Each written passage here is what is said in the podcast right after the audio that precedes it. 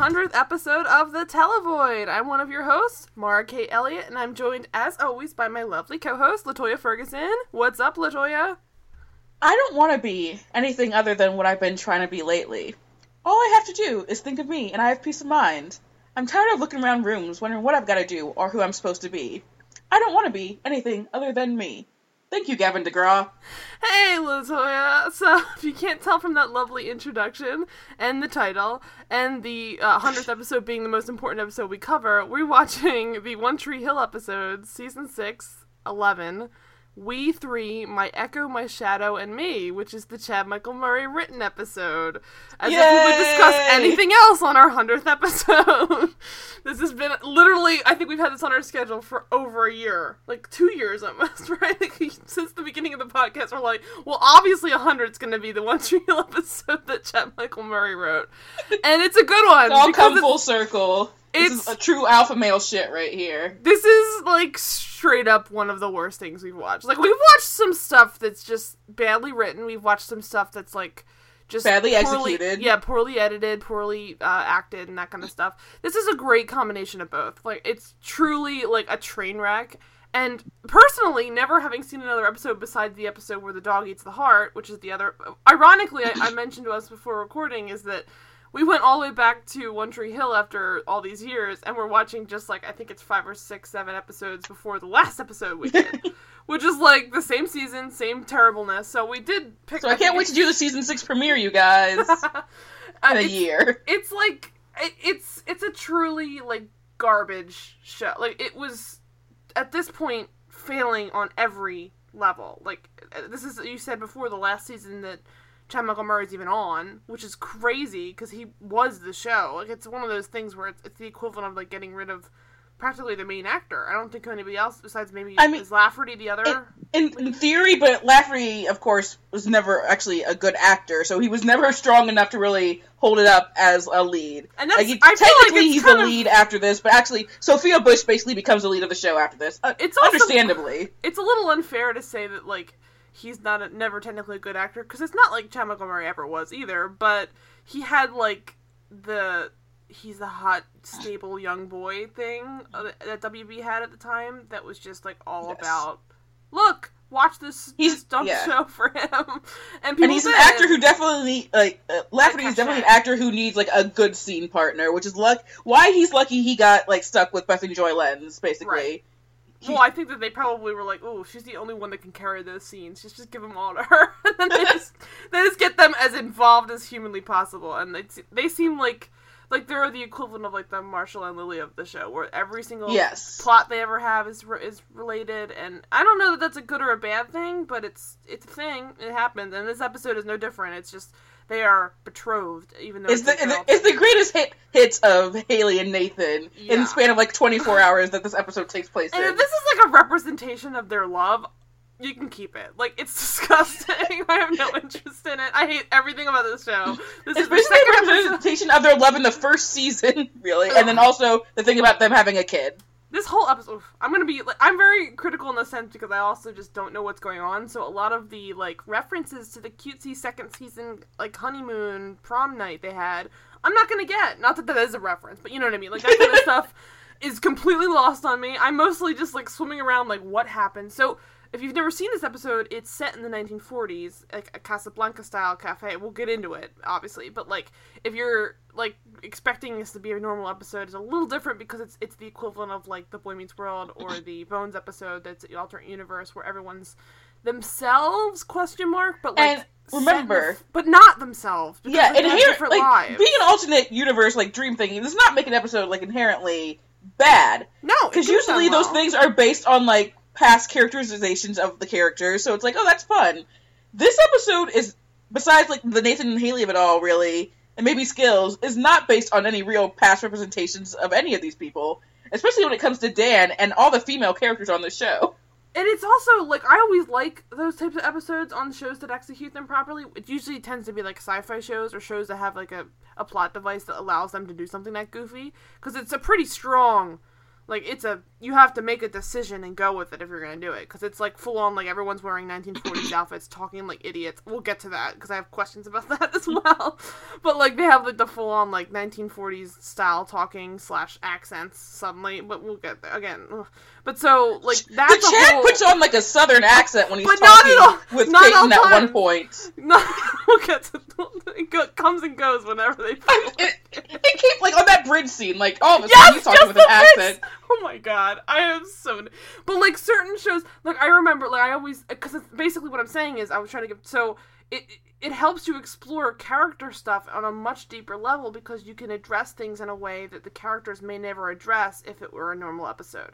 So like I always think of something. I mean, I, I go to this a lot, but I think it's probably appropriate for the hundredth episode to go right back to it. Is Leverage did an episode that was set in the I think it was either the 40s or definitely uh, in the past, early 1900s, and it really helps you like you can't necessarily have quite the like um schmaltzy like love relationship between like say Parker and Hardison. Well, you could, but I mean they, the show wasn't really built up to do that as often, so it allowed them the chance to do that on a much more like gushy level, like to just full on just go into it and let Can them like get in touch with their emotions more. Exactly, because the show yeah. was not really one to do that a ton.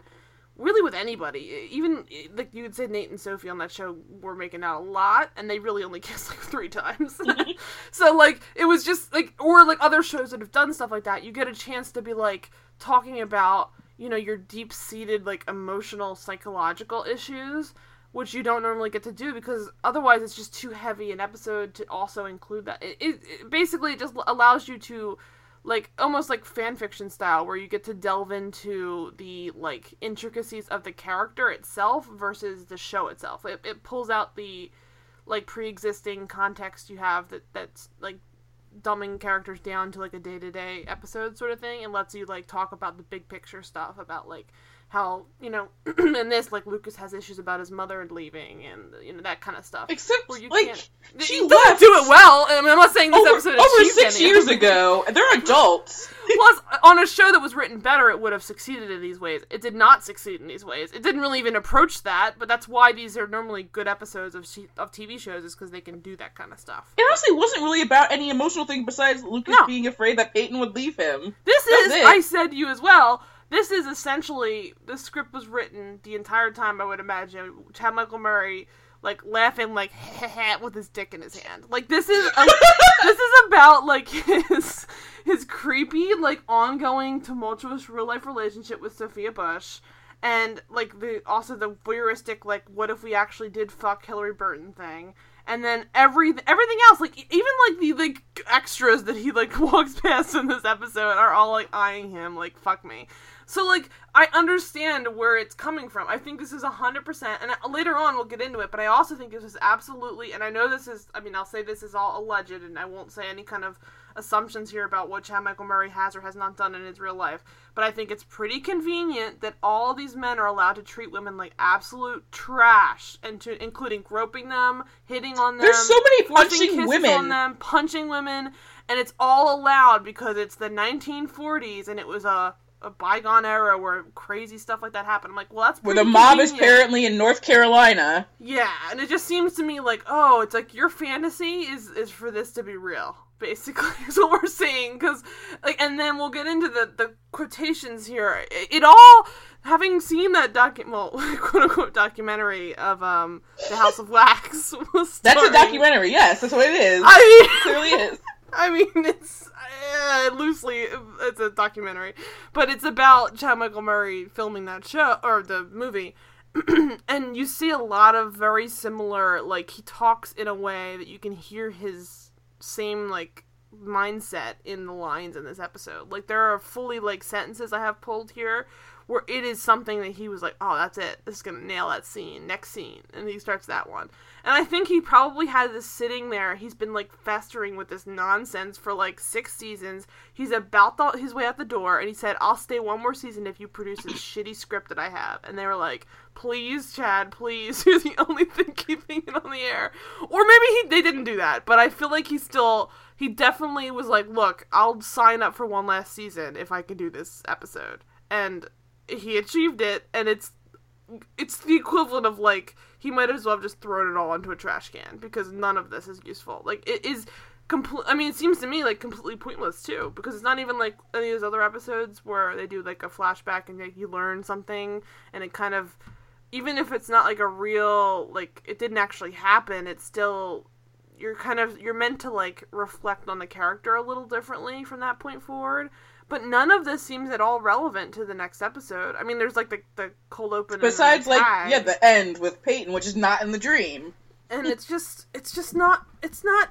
What's the point then? Like, it really is just like some some creepy dude who's got a weird relationship I mean, we like couldn't give him, like, I guess, responsibility to write an episode with actually use his plot forward. that's very apparently. true.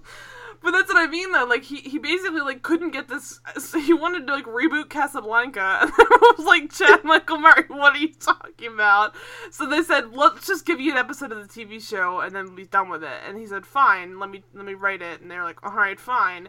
And so the, it it ended up like he basically like left it to the last like week and then like did a bunch of coke wrote it all out in a, in a weekend and then submitted it to be filmed and this is what we result in but uh yeah so again all that's all allegedly. I'm not gonna make any assumptions that's actually what happened. But so this episode starts out like immediately like if you weren't on the same page as this shitty like bullshit nonsense it starts my off with, it's it's so frustrating because it literally starts out with Casablanca playing on a TV, and I'm just like, oh my god, Which this is is like an but- episode of Wishbone. It's that bad. like, Hey, don't hate on Wishbone. I love Wishbone, but they have to like hold your hand to make you understand what's happening, and this is. I mean, my personal favorite part of the scene is the, the map made out of license plates right behind Lucas. I love that. Oh god, God, everything about him sucks. And then, he's, and then he's drinking, like I guess I don't know. He's drinking some kind of like maybe tea or something, and it's it's a dark and stormy night, and there's like lightning and thunder and rain. And he's like drinking like coffee or tea out of a mug, which is from his mom's cafe. Which I'm not familiar with his mom, but she's long gone at this point, um, I presume. And Well, his mom is it- Karen. She has a cafe. It's, it's Karen's Cafe, which I mentioned to you before as well. It's a personalized mug, so that means that Karen splurged on making the mug a Karen's Cafe official mug to sell question mark or to keep in the cafe itself which is a real waste of money because no one no cafe I mean, in theory, mugs I guess like in that. theory, Tree Hill should be a tourist town, like like uh, Capeside was. But I mean, that's They the only way to explain all the insanity that happens here. Just tourists. I can never figure out because that's the one thing. Well, I mean, the, the the One Tree Hill of it all always made me confused until I found out it was actually set in a tree hill. Like that was the name of the town, and I thought that was the stupidest thing I've ever heard called. Tree Hill, and then Karen at the end. Karen at the end of the first season said there is only one Tree Hill, and it is your home, and that's why Well- it's called One Tree Hill. Is she 100 percent sure about that? Because like, let me like I almost like Tree Hill. I mean, th- there has to be at least another Tree Hill, right? Like in America, like that seems a little brazen a, a comment to make. I mean, before the end of the episode, I'm gonna try and find out if that's true or not, guys. But I feel like, like I. Okay, all right, that's stupid. so, so You're so know, angry about like geography. I hate everything about this episode. And well, this is just right off the bat. I was just kind of frustrated because it was like the the showing Casablanca is is too much. Like I don't I don't want to I don't need to see it. I don't want to see it. I'm not a fan. I don't I don't want to see I did not need to see that. Oh God. I'm yes, I'm gonna quote the comeback. All right. So so anyways, so like it, being the trash that it was, it it starts out immediately switching off from just seeing Casablanca to you don't really know exactly what happens, but like the, the equivalent of Lucas blinking and boom, well, he's well, he's supposed to be yeah, falling asleep, but don't forget his his phone call with uh, Peyton. Oh yes, he's scripting the ending Which- to some shit. I guess he's writing a So, book. his movie based on his book. Ugh, like that's stupid. Hey, this season brings forth James Van Der Beek, so Look. as the director of the film, and, and he's great here. So What? And it wasn't as Dawson, was it? It would have been so also- good if it had been Dawson Leery. Can you imagine how good that would have been? I, I mean, I, I appreciate because Van Der Beek was asked about like doing the show because, as we all know, Chad Murray was a nightmare on the set of Dawson's Creek, Mhm. and he's like he, he seems to have matured a bit. Is basically all James Van Der Beek said in like an interview about it. like very politely, just like he seems to have matured a bit. Let's move on. Next question. yes, I honestly feel like if they were smart, the directors in the set or in the staff on the set would probably just keep him separate from like everyone. And that sounds like they have to. it's not Uh, fair, but Antwon Tanner, who plays Skills, like he says that Chad Michael Murray like still owes him money, and if he sees him again, he's gonna kick What? his ass. Yes. Oh my god. He's such trash. Like everything about everything about Chad Michael Murray is exactly what you think. Like I'm so happy he's has zero career right now. Like and I say that like as someone who's not, you know, in the movie business myself or anything, but like I still feel good about I mean, he was good Agent got- Carter, but that's just he was basically playing himself. Yeah, like he's a piece of shit. Like it's still. I mean, I wouldn't say that that's really s- super successful. I don't remind. I, I always forget he's even on that show. It's I mean, the show's over now, but like, yeah, Right, but like it was like it was not his show. It was just sort of he I was hope- there. I honestly hope we don't get like a bunch of like Chad Michael Murray like fans like getting really angry because as it's been like we've discussed this. I love Chad Michael Murray, but like he's done some really suspect things. And, like, we're not just we're not just talking trash about him. I am. I'm a little bit talking trash about It's not like we're it's not like we're saying things that didn't happen. No, I'm only talking about the realistic. Like, I think he's a bad actor. I think he's bad at what he does, and I'm happy he's working less. So, I mean, that's a mean thing to say. I didn't say that. I'm just making sure they know. And also, No. we are just saying things that we know happened. Like it's a he cheated on Sophia preference. Bush with Paris Hilton. That Look. happened. Look, I do not have any like. Look, I have like plenty of people that are not great actors. Like when your favorite actor of all time is Bradley Cooper, I understand how to have some hubris. Like I, I, I have to be a little bit. Look, he's great. Like not always, but sometimes. like so, like I, everyone's it's a subjective opinion. I don't like his acting style. I think he's like that that broody, like non interesting fuckface look, and I don't like it. I, it's everything that David Boreanaz could be and usually isn't. But like that's the exact like I feel like Well, a lot of David people- Boreanaz has a sense of humor. right, but I feel like a lot of people throughout the 2000s tried that. It was very very common and it was not executed well a lot of the time. And that's how you get Dominic Purcell as John Doe. Yes. So I mean, I, and I will say like something like Ryan Atwood is similar to that, where it's like I I had to warm to him. I did not like that the first time around. Yeah. it's a it's a nuanced portrayal, and you don't necessarily need to like that as a child. I I, I don't like. a why lot I appreciate people who like watch OC for the first time now and they realize, oh, hey, Ryan Atwood is actually a great character. Yeah, and he you- did not read that way when you're a kid. But he's not interesting. and I uh, like that's him, why we should be happy Chad Michael Murray turned down that role for this. Yes, every day. Go home and pray about it. Yeah, so anyway, so like regardless of that, whether you like him or hate him, this is a bad episode and it's poorly written, so it is his fault. Um so so we, Oh, we yes, he's on the phone with Peyton. And the first line of the episode is "Hey, pretty girl," which makes me oh. think that Chad was just watching. Like while I was writing this, he was watching Dawson's Creek because that's the, the song that plays when Jen shows up in Capeside for the first time. Hey, pretty girl, that's the song. Jesus So- Christ. And like I feel like from the get go, it also is just sort of like he he he has these this t- opening and the closing almost there because they're like, listen, Chad, I understand you want to write this crazy like like rambling nonsensical like throwback episode, but we have to at least set some of it in the actual Tree Hill. And he's like, all right, fine. Fine. Hey, pretty girl. Hey, pretty boy. Which Peyton saying that just made me like wanted to vomit. It sounds like honest to God though. I can like, imagine him saying "Hey, pretty girl," but I can also imagine him saying that to Brooke and not Peyton anyway. Even- so that even in these scenes though they're acting like old timey in a weird way and it's it, they're acting like someone has a gun on them like it's a weird like the, the the chemistry is so stilted and the conver- I mean it is on the phone. It's probably not helping because it's not They really call each other knuckleheads, and I'm like, I've never heard anyone call anyone a knucklehead on this entire show until but it's this a really it's a really distinctive type of like cadence they're doing and i think they introduce it here so that you're a little bit more calm because otherwise if they only introduced it when they flash back it'd be too much to handle. Like it would be like whiplash. So basically i'm saying that because when they get when they flash back to the 40s and and in this moment they're kind of like hey how you doing pal like what oh let me see that that look sir like that it's all that kind of nonsensical like hey mister can i get a, a quarter for a new newspaper huh? like that kind of stupid stuff and it's just not like I don't I don't. First of all, I don't buy it. Like you're doing a bad job at it. Like you're not succeeding in delivering these lines well. But it's unnecessary. And also, they, they put a bit of a twang in their voices in these in the scene too. Um, I mean, and then they unless do Hilarie has an actual twang, Chad, I don't know what he's doing. and and again, I did not watch this show, so correct me if I'm wrong, but I don't think I am. They did not have that twang episode to episode, right? No, So why did they suddenly have it in the opening, and why do they have it in this flashback 1940s? I guess you could argue that, like in the 1940s, people who were living in was it North Carolina, Carolina, had yeah. more distinctive twang. I buy that, but they didn't have any kind of like.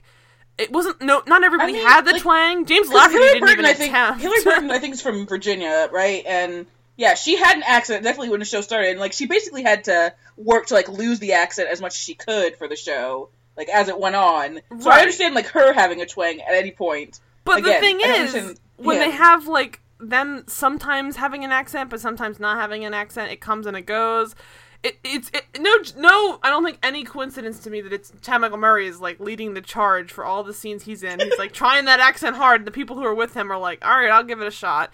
But like, Gonna James go see about a Lafferty- girl. See, it's James Lafferty, right? Well, James Lafferty yeah. has no attempt at it because he's like, I am not. he gonna- tries his best, and his best isn't that good. No, and he doesn't even attempt to do an accent, I don't think. I think he just is No. like completely plain. And that's fine. You know what? That's what I want out of an episode like this. I don't want someone trying something they're already not comfortable with because they're also already acting like they're in the 1940s. It's too much to ask for. this is not like a, a good like good luck. Oh my gosh, you're about to see like your head's about to like topple over. But it's like it's too much. It's like what what point can you just like you don't need to also have the terrible 1940s. Oh, we should also talk about how during this phone call, Lucas like he's talking about his script and he like how he gets nostalgic for like all these people. He just like starts listing names of everyone they know. It's basically he's just like calling roll for the rest like of the episode. Mom, Keith, Brooke. And this is another thing. Again, I did not watch the show, but as the episode goes on to show, well, especially with someone who seems like everyone on this show is constantly like jerking it or crying over the dead hero that was Keith Scott. I, every This every episode that I've seen- anyone said Keith's name like in in a single episode. Oh Even like when Keith was on the show, like obviously Keith was very important to the show and they mentioned him a lot, but they just like kept hitting like saying his name aggressively in this episode. And it's just, I get it, because he died, so it's probably a huge deal to everybody there. They, they're all kids, and it's traumatic and everything. I mean, But, he like- died in season three. But still, like, this is the perfect episode to bring him back. Like, put him in this episode. It's a fucking dream. It doesn't matter if he's real or not. Just put put him in the episode. I mean, Craig do Sheffer it. ran away from this show. Let him Well, live. rightly so. Uh, No, I completely. It, it makes sense for him to not If be you can it, get but out, let him It's- live. It's just one of those things where it's like, oh my god, like of all the things you could have done, that would be like the easiest way to make it interesting, and they didn't even bother to do that. Don't so. you bet that Chad like probably tried to write him in and Oh, he tried- tried so hard. He tried so hard, and they Although like, that would take "No." the focus away from Luke, so maybe not actually. Yeah, but I feel like you probably have one scene where, like, I don't know. I, it's just they talk. Everyone talks about him so lovingly, and, it, I don't think he's just. Is he dead in this version? He didn't really mention. yeah, he's dead. Oh, he does. He's dead. Okay, good. So he mentions that he has an uncle who used to be a mechanic. I, didn't know if he had died or not, but like, Yeah, because they're like the accident. That's when Karen just Oh, bailed the after the accident.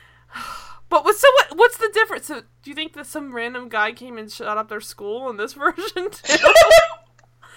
right? Like, Well, would that have happened? Because Well, no, I I think maybe he cut his brakes, and maybe that's what Dan did. Oh my god, it's just so stupid. Which is that, that's what I want to see. That's the episode I want to see. I want to see Right? the one where Dan like plans the murder of old timey murder of Keith. Oh my god, that I'd be a hundred percent down for. Like that he would like be ties exactly Karen to the train tracks or something. Oh god, we we'll get into it, but my god. Dan Scott is the most cartoony villain in this. this is like the. it- Him and his stupid pasta too. oh my god, the scene where he's eating the pasta in the middle of the morning. so like the opposite of. Oh god. We'll get to that scene. It's nuts. I when that happened, I was I had to like pause it. You had to make sure it was real. I had to pause and get up and walk around a little bit. I was like, I can't believe I just witnessed this.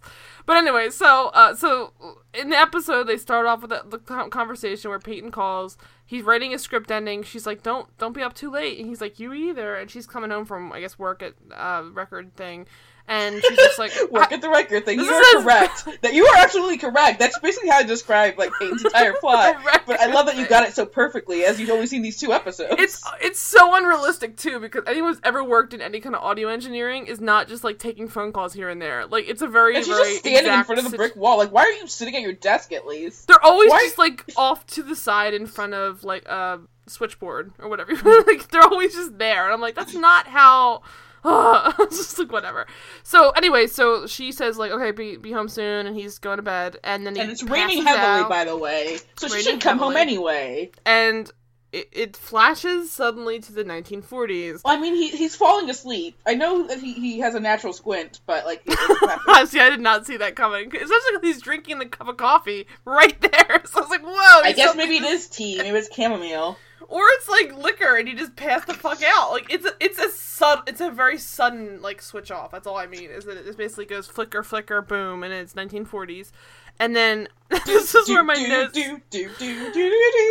my my notes start off here just like I don't know what I was expecting, but this was not it. like cuz Okay, can we talk about how well lit it is in here? And even out, like, this episode is too well lit. That's the first problem, honestly. but it's just like It's so bright. from the get go, I, I did not realize when we when we I had never seen the show again. I only seen the one other episode, so I didn't know it was going to be a 1940s episode until this exact moment. So it felt like I might have like lapsed into a episode or something, and I was like, oh no.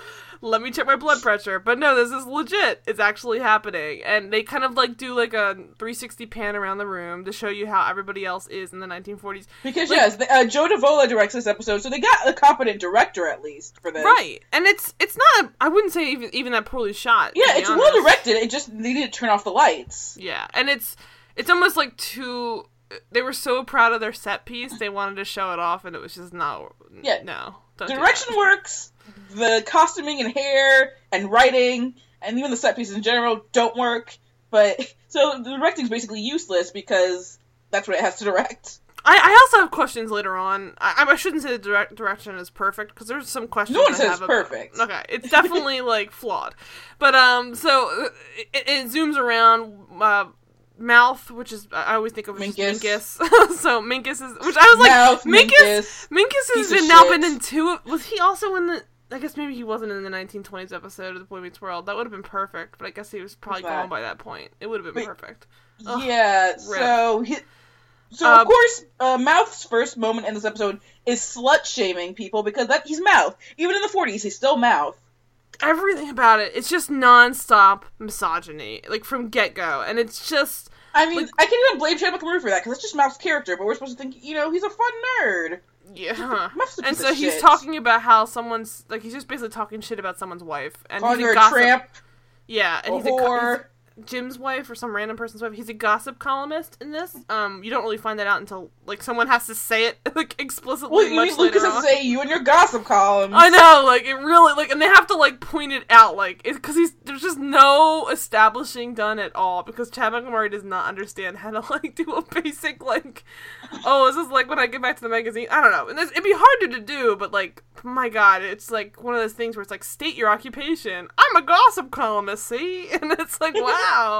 But so, and then also Brooke is there. Um, Well, don't forget, Skills is on the keyboard, on, Skills on on the the- piano. on the Skills is always on the piano in this episode. Skills like, has like sorry, ten lines. It's Nathan really and. Haley are like dancing and after hours because you know Skills is playing the piano still. And they are they are Skills. they are of course it's also Chet McMurray deftly sidestepping the issue of it being the 1940s and Skills is living in North Carolina. I'm not going to talk about anything else that's going on in Skills' life besides being a very good friend to him at this, And I'm sure Skills, uh, not to jump ahead, but I'm sure Skills' life will be great at the end when he runs this this bar. Oh, oh, I've got questions about that because he, yeah, he didn't write not gonna have anything down. at all. He's not gonna go. You can't just. Oh, oh I had such an issue. I guess honestly because of the end, Lucas would have to take the bar back anyway, right? Oh, I've got yeah, and I've got well, if he survive, if he oh wait, you mean afterwards? Yeah, he's fine. Yeah. It, it happened to be fine, but like I had such issue with that because I'm like, that is the that is the whitest nonsense. You're asking, But it was just right like it was such like a it, like basically like here it's all yours, kid. Toss him the keys. I'm like, that's not how any kind of real estate is gonna work, especially in the 1940s in North Carolina for a black guy. And I'm like, what are you talking about? So I'm like, he needs the deed, bro. He needs you to write it down explicitly in a will. like I'm like, this is not gonna happen. But he just kind of like to- like tosses him the keys equivalent, and then just like scoots out the door. And I'm like, oh, that poor man just lost his job. I'm just no. And then of course Skills follows him anyway. I was like, oh, Skills no. But so um in the meantime though, he's on the piano So, yeah, tapping away. skills, um, you know, Brooke in a dress she made herself. and she see? I mean this is this is this is Sophia Bush, I guess. But like th- her voice sounds especially like rough. Like she always must her have the last few seasons of the show, uh, Sophia Bush's voice was like What's going was on very, like, ra- like, it wasn't like her natural rasp. It was like it was like she was ill. Yeah, I said it sounds like someone I- I- stepped on her I- vocal box. I'm like, I had nothing against her. I'm not saying we're not saying this like as an insult, but like she was I, I was worried for very her. Very raspy. It's Yeah, weird, but it works for this episode. it's it's it's since fine. It's since back to Oh, normal. Maybe she was just like you know had like had to get like a Probably a bunch of stress of having to yeah, be around Chad all the been time. kissing him was killing her. and having to pretend she likes. Honestly, like especially in this having to like be intimate with Michael Murray probably does a number on your throat. so like let's be honest. But so allegedly. allegedly. oh Jesus, we're gonna get sued. Uh, so yes, uh, she made it herself because, uh, of course, in the real world, Brooke is a fashion designer, and so she's very—I don't know how to describe her just besides maybe woman she- of the night. It's very And she's wearing a red dress, which is important for when for later when she you know she's a devil in a red dress, basically. and she's very like you know like sashays up to him like oh hey how you doing and like big spender and he's like oh, how you doing and she's I guess like his friend slash ex on the show it's it's again complicated they never really give you she's like his friend slash ex like it's Yeah. kind of compl they have like a complicated relationship but you don't really get too much explicit And- besides but here she clearly together. still wa- wants him. and He's like, nah. See. yeah and that's like again this is what I'm saying like he wrote this And then he's, he wrote he, this Then Chad Michael Murray has Lucas say the lines, "Ah, you know I never mix business with pleasure," and I'm like, "This is a line Chad Michael Murray wrote for himself. Yes. He wrote this. This happened." and he has to deliver it right there in front. Like it's just everything about it is like again, like some of this was written in the shower, some of this was written when he was going to bed. He was jerking off the whole time. Like it's so gross. And and so he's like, And then he makes Brooks also says you'll you'll be back, basically, making her desperate for yeah, him. Yeah, even Lafferty's giving him the eyes. I'm telling you, like every person in this is into Chad Michael Murray, and they're written that way because it was written by Chad Michael Murray. And remember, Nathan and Lucas are brothers, except for not here, so it's Yeah, fine. exactly. And I feel like even Dan is kind of like, hmm. Because I no relation you. apparently exists in this episode. Every- No one's related. Everyone is hitting on him all of the time in this episode. He's actually a very non-threatening person in the episode, ironically. His hair looks awful here. Everyone's hair, besides Lifting Joy Lenz's hair, like they all. yeah, I don't know what they were. They were trying for the old timey. We'll, we'll get more into detail about like the, the styles because they all look like trash. But- I guess Nathan looks fine. Eh, even he was. They didn't really do anything. He looks exactly him. the same, and that's Exactly. that's my biggest problem. Is that like, look, I understand they were they were trying for the 1940s, and they they did it. They made an attempt, but like even the ep- the outfits they did get, um, while they are they look like the 1940s, it's something about the way that they're like styled and stitched and laid on people's bodies. They're too modern. They're not cut like 1940s outfits. So it's basically like you took a 1940s style dress and let you wear it today it would look totally different the way it's cut whereas in this episode you have people wearing this like it's basically like a costume it's like you know how like if you go to the halloween Yes. store and you're gonna get a co- like a costume of like i don't know the ghostbusters they're gonna give you a ghostbusters uniform but it's not cut the way that they are in the movie so it's not gonna look 100% right you're just gonna be somebody wearing a uniform that happens to say ghostbusters on it so you're gonna look like you're you're part of the right like you know what you're trying for but you're not you're not gonna look like you can walk onto a set basically whereas i think Yes. these people are all wearing 1940s clothes that are cut for like modern times because they didn't bother getting actually authentic clothes. They just went and got like modcloth and ordered it in bulk or something. So anyway so uh they because it's basically just big ties and the suits. Like it really is not very complicated. It was not a very and then they all just got really close cut hair that week. It was not very sophisticated. But um so uh lafferty especially is basically just wearing a bartender outfit like which is just white shirt right? Like I mean, I just I, I think part of it is that like, just I can't buy James Lafferty in like any other era, but like current. He's like just a normal bro, pretty Because much. that- There's really nothing you could do to dress him up to yeah, and it's look. it's partly like a like I don't I don't want to get like into the weird like it, it's genetic. I don't think it's necessarily genetic, but it's something like his face did not occur in nature at that time. Like that that is something that happened after years of people bulking up and being huge and tall. yeah, it's like some people obviously, you know, like it looks like, oh yeah, this person could totally be like an actor in a bygone era. Or I mean, maybe it's because I live in a city that has a lot of old timey stuff, but like when I go to a place like downtown, like if you go where they sign the Declaration of Independence, the stairways and stuff are tiny. You have to like cramp in because people were itty bitty back then. Even the most like Lafferty is a large. yeah, large it just didn't exist in nature, and so like all of them were just like very very modern looking, and it just they did not give it any kind of effort. And and the thing is, I feel like Hilarie and Sophia could actually like fit in this style if like it was just better made. Yeah, I mean, Sophia, Like their entire look. Sophia doesn't look terrible, but it's more. I think her outfits are a little bit too like, like sultry or something. She could have probably been a little like. I don't know. It's it's complicated. Like I don't really know. You can't put your finger on what exactly is wrong, but you know nobody looks right. I like imagine on a better show doing an episode like this. I imagine them like well, Hilarie and Sophia looking great and actually fitting in. Yeah, I mentioned Boy Meets World. Like, obviously, that was like a goofy episode, but I think that they succeeded in what they tried there. I think everyone was wearing the right Yeah. outfits for that that episode. Even the facial hair was right on. I think Eric Worth has facial hair, like the little mustache or something. Maybe I'm wrong, but some or the father, uh, someone has mustache or Feeny. Someone like Mm-hmm. it, it. Just they they did what they wanted to do, and they succeeded in what they attempted. And I don't think that they did quite the same here, just because I don't think that they had the costumer that they needed for this episode for it to be an entirely 1940s episode. But uh, it looks more like a dance. Like they, they everyone was like, "Ooh, Yes. it's a 1940s themed dance." I'll go like find whatever I can find in my closet to be in this dance, and it's not like an actual, you know, it's not like a set in the 1940s thing. It's a let's pretend it's the 1940s. Um, but so they're all dancing around, having a good time. Um, Haley's getting ready in the back to start singing um, at the club, and is interrupted by the creepy fucking like. I I guess he's a quote unquote manager, but then he's I not a like her manager. former quote unquote manager. He's not though. He just owns the club. like I guess he was her boss at like his bar, and then she's like, I, "I'm peacing out," which which means honestly she's kind of stupid. And it's also it's a, like it's A mob yeah, boss. it's confusing too because he he talks about her in this scene like he does have some kind of control over her career, and not in the sense like you do what I say, more like we Yeah. we talked about this. I don't know why you're moving I guess here. like he discovered her, and then like she's like, ah, "Okay, this is great. Now it's time for me to hit the." I mean. I would who who wouldn't want to get away from creepy Dan Scott in this? Like it, it's crazy that he's like shocked someone's trying to flee. But then he in in addition to being creepy and demanding about coming back to his club, he like forces a kiss on her. It's disgusting. okay, He's like now, a 40-year-old man. Not that it's good for any man to kiss a girl I like mean, that. Johansson is like a handsome older Yeah, man. but it's like- he's very wide, so but gross. still. But like here are the actual. Okay, so people who have not seen the show One Tree Hill, Dan is Haley's father-in-law. Ugh. Ugh. He is the father of both Nathan and Lucas Scott. Nathan is Haley's husband.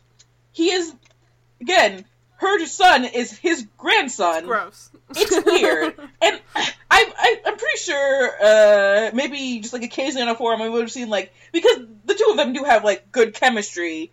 Like, let's say outside of this episode, like in other ep- episodes, because like they can actually they act probably against each other. they also probably it's not like heads she, a lot. They're very like Yeah. antagonistic to each other. Yeah.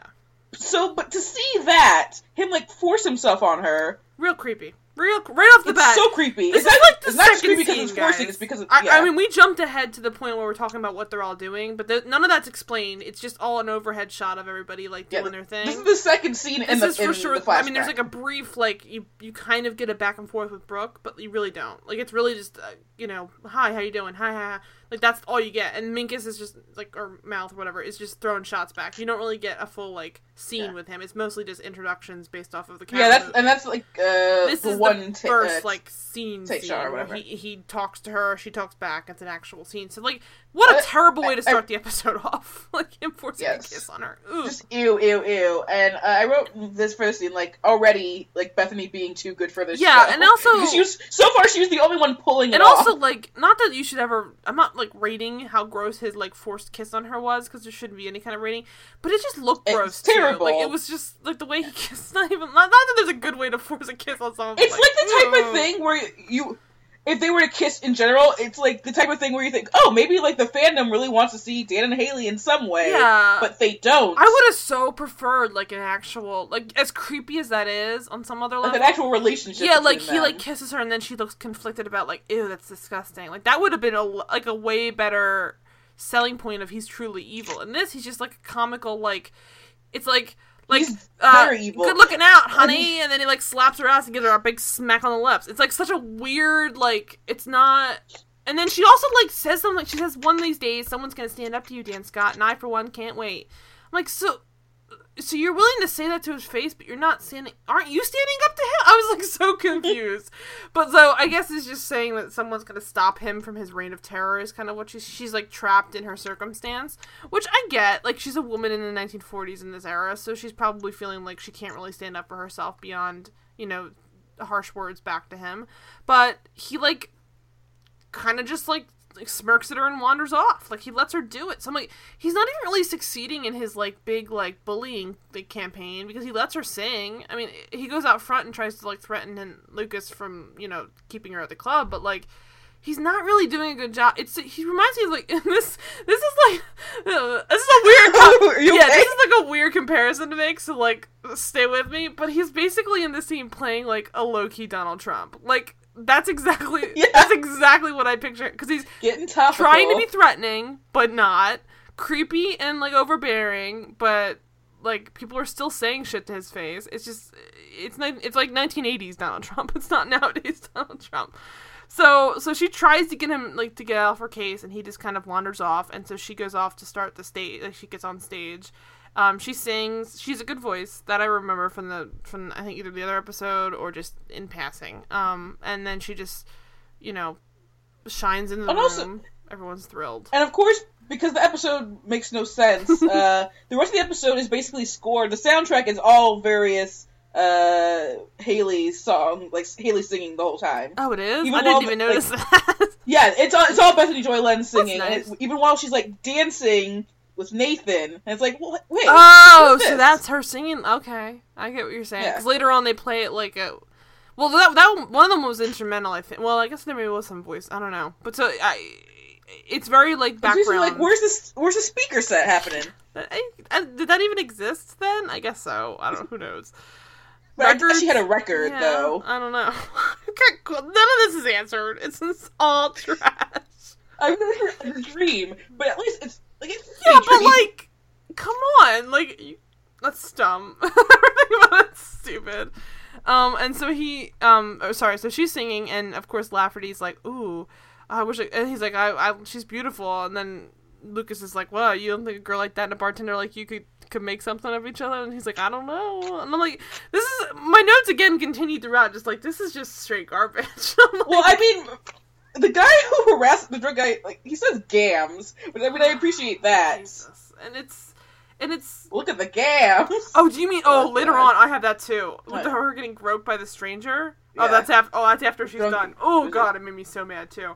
But so he's basically, you can tell that he has a crush on her. Um, but before she gets out done singing, Dan interrupts her singing by like, basically like telling like people at one of the tables to I mean, does, scram. Dan doesn't really interrupt her singing. it's so weird. they have like a full conversation while she's It's in the middle. of basically. Lucas being like, "Hey, Get the fuck out. I'm gonna fight you." That's when everything stops. Yeah. It's when everything like does a proverbial record scratch. I don't know why they did that. I guess they could. I mean, it's it's good Oh. that they confronted him, but he just tried to strong. He successfully strong armed a table. That's like the one thing he's been Yeah. successful And at. of course, he's strong on a table with Peyton, which again makes no sense in the, this world. And uh, oh, he walks in with Peyton. is- we should say that too. When he walks Yeah, in, with Peyton and his lackey is played uh, by Austin Nichols' character Julian. Who is that? Poor? Julian, nice guy, but because Lucas doesn't like him, he gets relegated to this lame lackey. What the fuck? It's such a weird. Because the whole thing, yeah, with Luke- the whole thing with uh, Julian, who's introduced in the season, is that he's Peyton's ex-boyfriend, and so Oh. he and Was yeah, he that much of a shit person? Like he's a murderer in this, ostensibly. No, Julian's a great guy. He What like fuck? he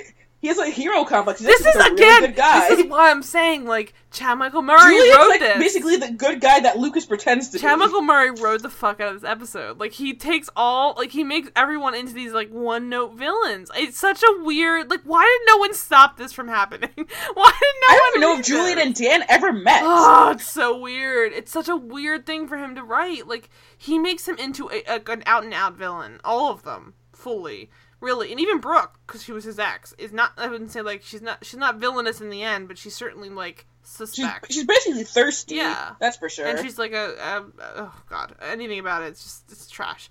And so um so so she he gets basically he gets him to he tries to get hit, kicked out. Like he's like Dan, get the fuck out. If you're gonna be rude like this about Peyton singing, because he Dan basically says like, oh hey, she was a better singer Well, at my club. Why'd you steal her? and also, Dan's like basically he gets her with her "I fucked your mom" barb, which in real life is like, yeah, that's how you were, you made him oh, Shit. because he's your son. I'm your father.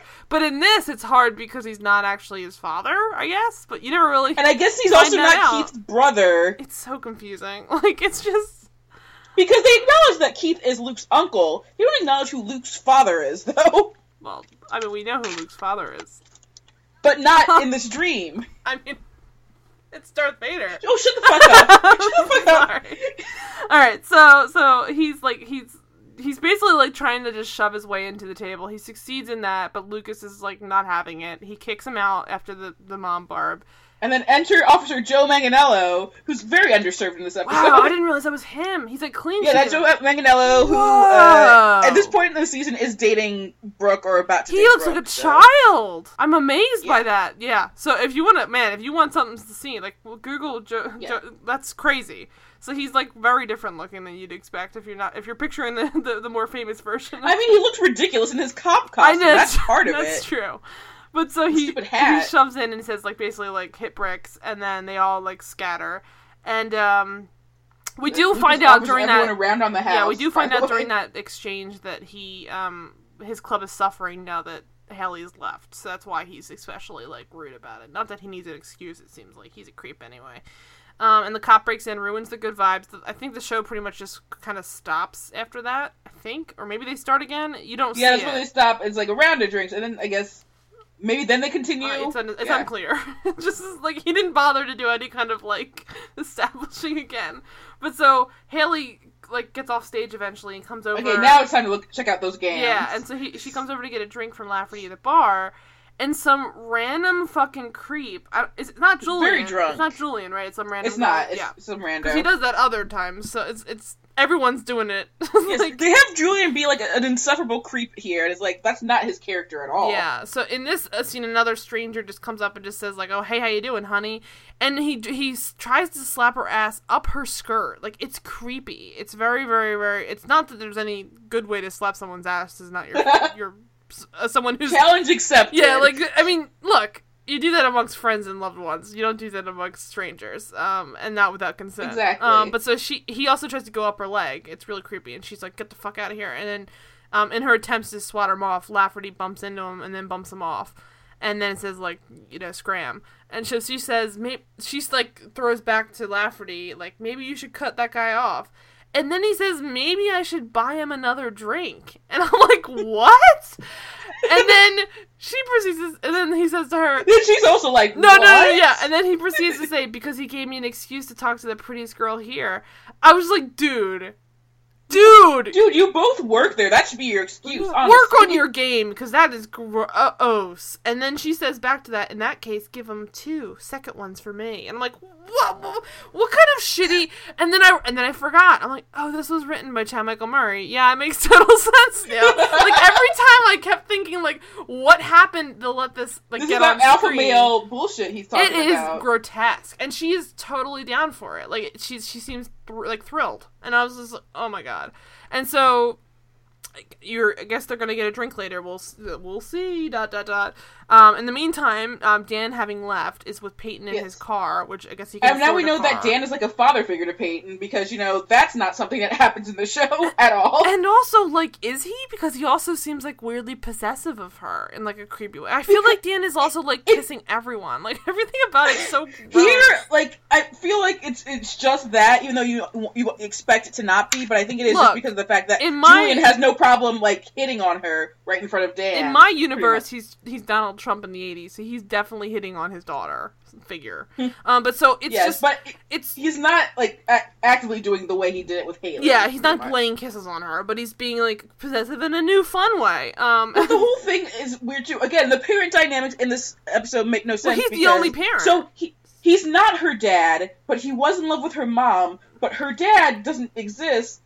I mean, like, look, even if I, I feel like if I sat there and watched every season of this show with a pen and paper and a family tree written out, I still you be please do that? I, I wouldn't, I wouldn't, I would never fully understand what's going on with the parents on the show. I think it's one of those things where they. I feel like the the parents are like the simpler thing. It's the timeline you have to be worried about the show. I mean, you're you're not wrong in that sense. the parents are very easy to understand on the show. they seem like an afterthought. Well, in this episode at least, they're definitely an afterthought. But in both the episodes I've watched, they were just sort of like, "Oh yeah, right. We I need mean, to write something for the parents, right?" in season six, basically after like the high school seasons, when they had and like to five do, years children after like raise. season four. like basically. these are all adults. Like it's adults hanging out with older adults. Like it's not as, as compelling a show. Like it's it's compelling if you go like the parenthood route. It's not compelling if you go this way. Like it's not there's not big enough a gap. There's not enough like stuff there. Like there's just Well, that's not- actually a good good point you brought up uh, um, Parenthood because I like I wrote in my notes basically that One Tree Hill's uh, tragic flaw is that it like it went the opposite direction of a Friday Night Lights. right. Like it started out more earnest, especially compared to the OC, and then it's like said fuck that, and instead of like just staying in that lane, it's like we're just gonna be as insane and soapy as possible, and then you That's what it is It really is like a soap opera. That's why I don't think I have ever liked it. Is it? It just reads like a soap I, opera I mean, to me. I will defend, especially the first season. It was just like a very good, like uh, good, earnest WB drama. I'll defend it for days. Mhm. But I'm just I'm not a fan of soap operas in general. Mm-hmm. I've tried. I've I've watched a somewhat decent amount of it. Um, off and You should watch watch season one of this. Yeah, and then be like, how did we get there, basically? okay, But like, I, I just am not like here for that part of it. So the closer it gets Mm-hmm. to that, like, I, same with Grey's Anatomy. I just can't. I've tried. Mm-hmm. I just I don't find it quite as interesting as other people do. It's just not for me. I mean, that's all it is. But- Understandable. and then this is just where it just it seems to me like it's so far into the show of the soapiness that it's become like think of it this way like if you're if you're at a, a club and they've been pumping like soap into the club all night long so it's just it's like bubbles everywhere it's gonna eventually hit a ceiling and then it, like mm-hmm. either it goes out the doors or you suffocate and die and that's i feel like what we're, we're at oh my god, point. Chewy's looking at me like, what is happening? I know, Chew. It's a pretty dark metaphor, but but so so anyway, so in this in this scene when Dan's and Peyton in the car being all father figurey, and also I guess he's father figurey to Julian too. But even Julian's kind of like giving Dan the eye. Like everyone's kind of like wanting to fuck everyone else in this episode, which is again more of a statement on Chad Michael. I mean, I think that's kind of just like how Austin Nichols looks at people, though. Like he just looks at them like he, he wants to fuck them. Which honestly, do you, boy? Yeah, and Chad Michael Murray, I think, is just sort of like he innately writes people like wanting to fuck other people. So, um, she she's like sort of just like, hey, what's up? And he just says like, Julian, can you give us a minute? And I wanted so badly in this moment because it, it looks like he's gonna do it, but then he doesn't. But Julian gets up out of the out of the car. They're parked, and he like walks up to a brick wall with his face like facing the brick wall. I wanted him to stand there with his face against the brick wall so badly the whole time. it would have been such a good, like, funny beat, and it would have been great. I bet I would be happy if there was like a blooper that like had him just do that. it would have been so smart. Like, it would have been a very like. It, it just would have said a lot more about how shitty the character was in comparison. I to mean, the yeah, if you want to go full lackey for the character, just like do that. right? Because it would have given. It would have also given him more of that like cartoony vibe that like to differentiate between the fact that he's not really like the actual Peyton ex boyfriend that we know on the show, but. At this point, you're kind of like, is he this way? Because like you, some of these characters are close enough to their actual characters that they could technically be like themselves living in the 1940s. You know, like it's hard to, it's not hard to differentiate between what's like real versus what's just added for for the moment. It's not like Bones, for example, where they're all living completely separate, different lives, and like what the fuck. It's just sort of like, oh, it's just it's still Tree Hill. It's still like you know they're all still the same age group more or less. Um, so it just it just seems a weird choice for them to not give a deliberate version to him. But in this, he just goes over, he gives him a second in the car, and then Dan just gives her like a full on talking to, like, don't you give eyes to Lucas like that? And she like denies it. He grabs her arm all like sharply, and then uh eventually like he like says like you know you're you're mine essentially like don't don't fuck around like on us Like I promise your mom I take care of you, blah blah. yeah and then so she's like whatever dude He might to- as well have just made her like his daughter. I don't know what they were trying for. It just did not give me daughter vibes. It didn't give me f- any kind of. It just was a creepy vibe. Like he's just like in control of every woman and her autonomy in the entire episode. It's gross. And so he. I guess that maybe they like they didn't make her his daughter just so he could punch her later. I don't know. Yeah, and I should be clear. The reason why I'm really creeped out by this is not that not not that it'd be a good excuse for him to be creepy possessive of just Peyton or just Haley, but he's creepy possessive of Peyton, Haley, and Brooke, among other people, I'm sure, and then even of Lucas and and other like Julian, but really specifically the women. So it's a really deliberate like point of view. Like you're looking at the show through the lens of these women being controlled by Dan in this episode, and that again a creepy insight into the mind of John Michael Murray. I feel like it's very very un- unsettling. But um, so so Dan lets her out of the car, um, Peyton out of the car, and she goes back into her her um, apartment. And as she's walking by, Julian like out of nowhere fucking says, "I know." He's like, "It's okay, darling. I know you didn't." like really like shitty like like again 1940s like Southern.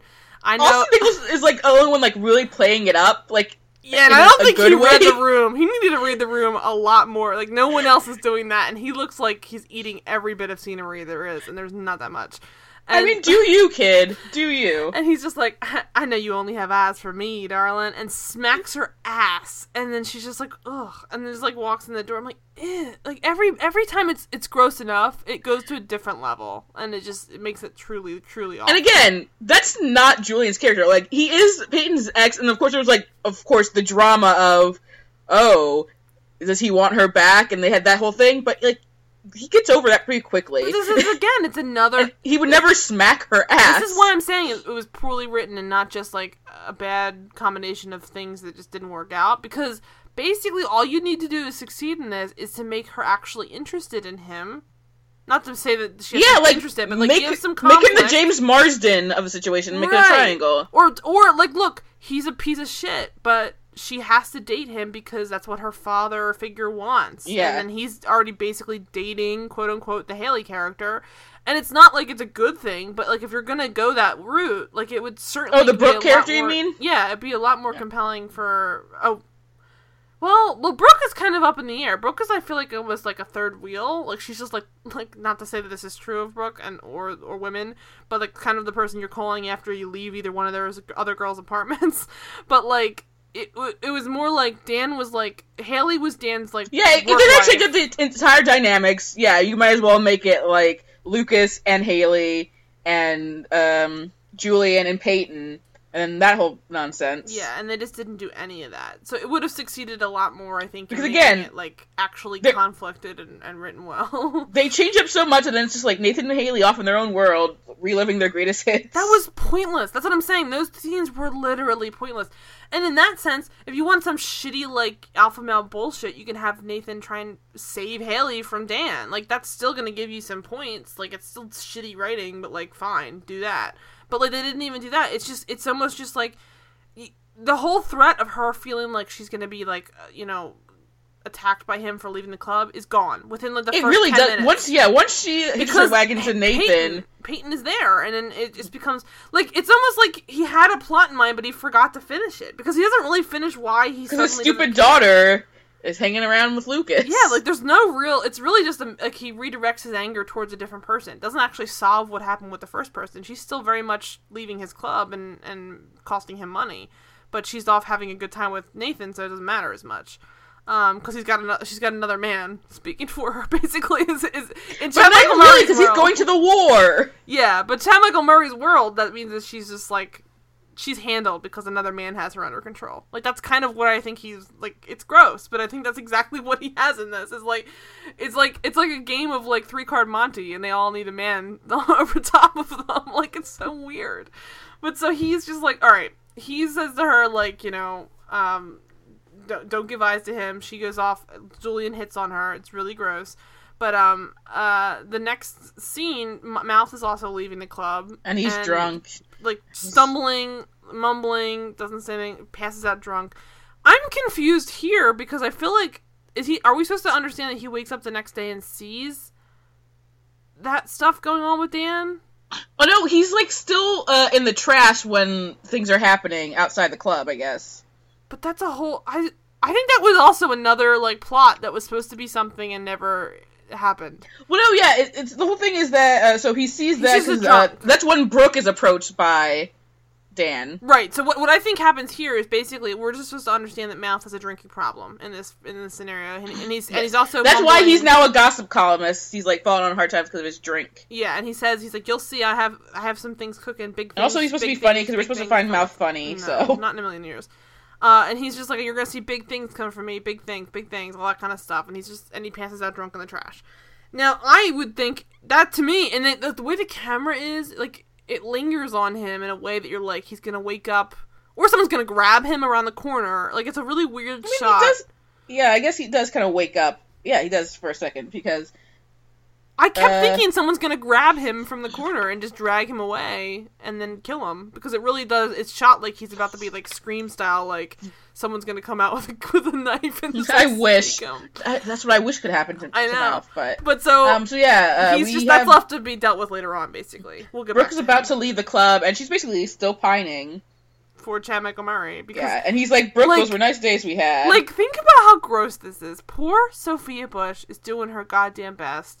This is now. Are they already? They're not divorced at this point. they're they're way past. Yeah, they're they've divorced because that was oh like my between. god! Really? Oh my god! I think that was between like seasons two and three. Honestly. Oh no! Well, When- so like, with- oh my and like when their characters have like basically just gotten together, Oh, like Jesus. like for good, and it's like, well, now we have to like a whole season where like we have to pretend. something. They had to like do a whole season where they have to pretend they're in love. That's a pretty common trope on a lot of shows where people divorce and they still have to work together, and it's. But remember, romantic. they got married like at the beginning of season two, and we're done at the end of season two with their marriage. Jesus Christ! So let's like let's like go over this a little because this is where I feel like it really starts like the the edges of like Chad Michael Murray's like personal vendetta against Sophia Bush really start to shine.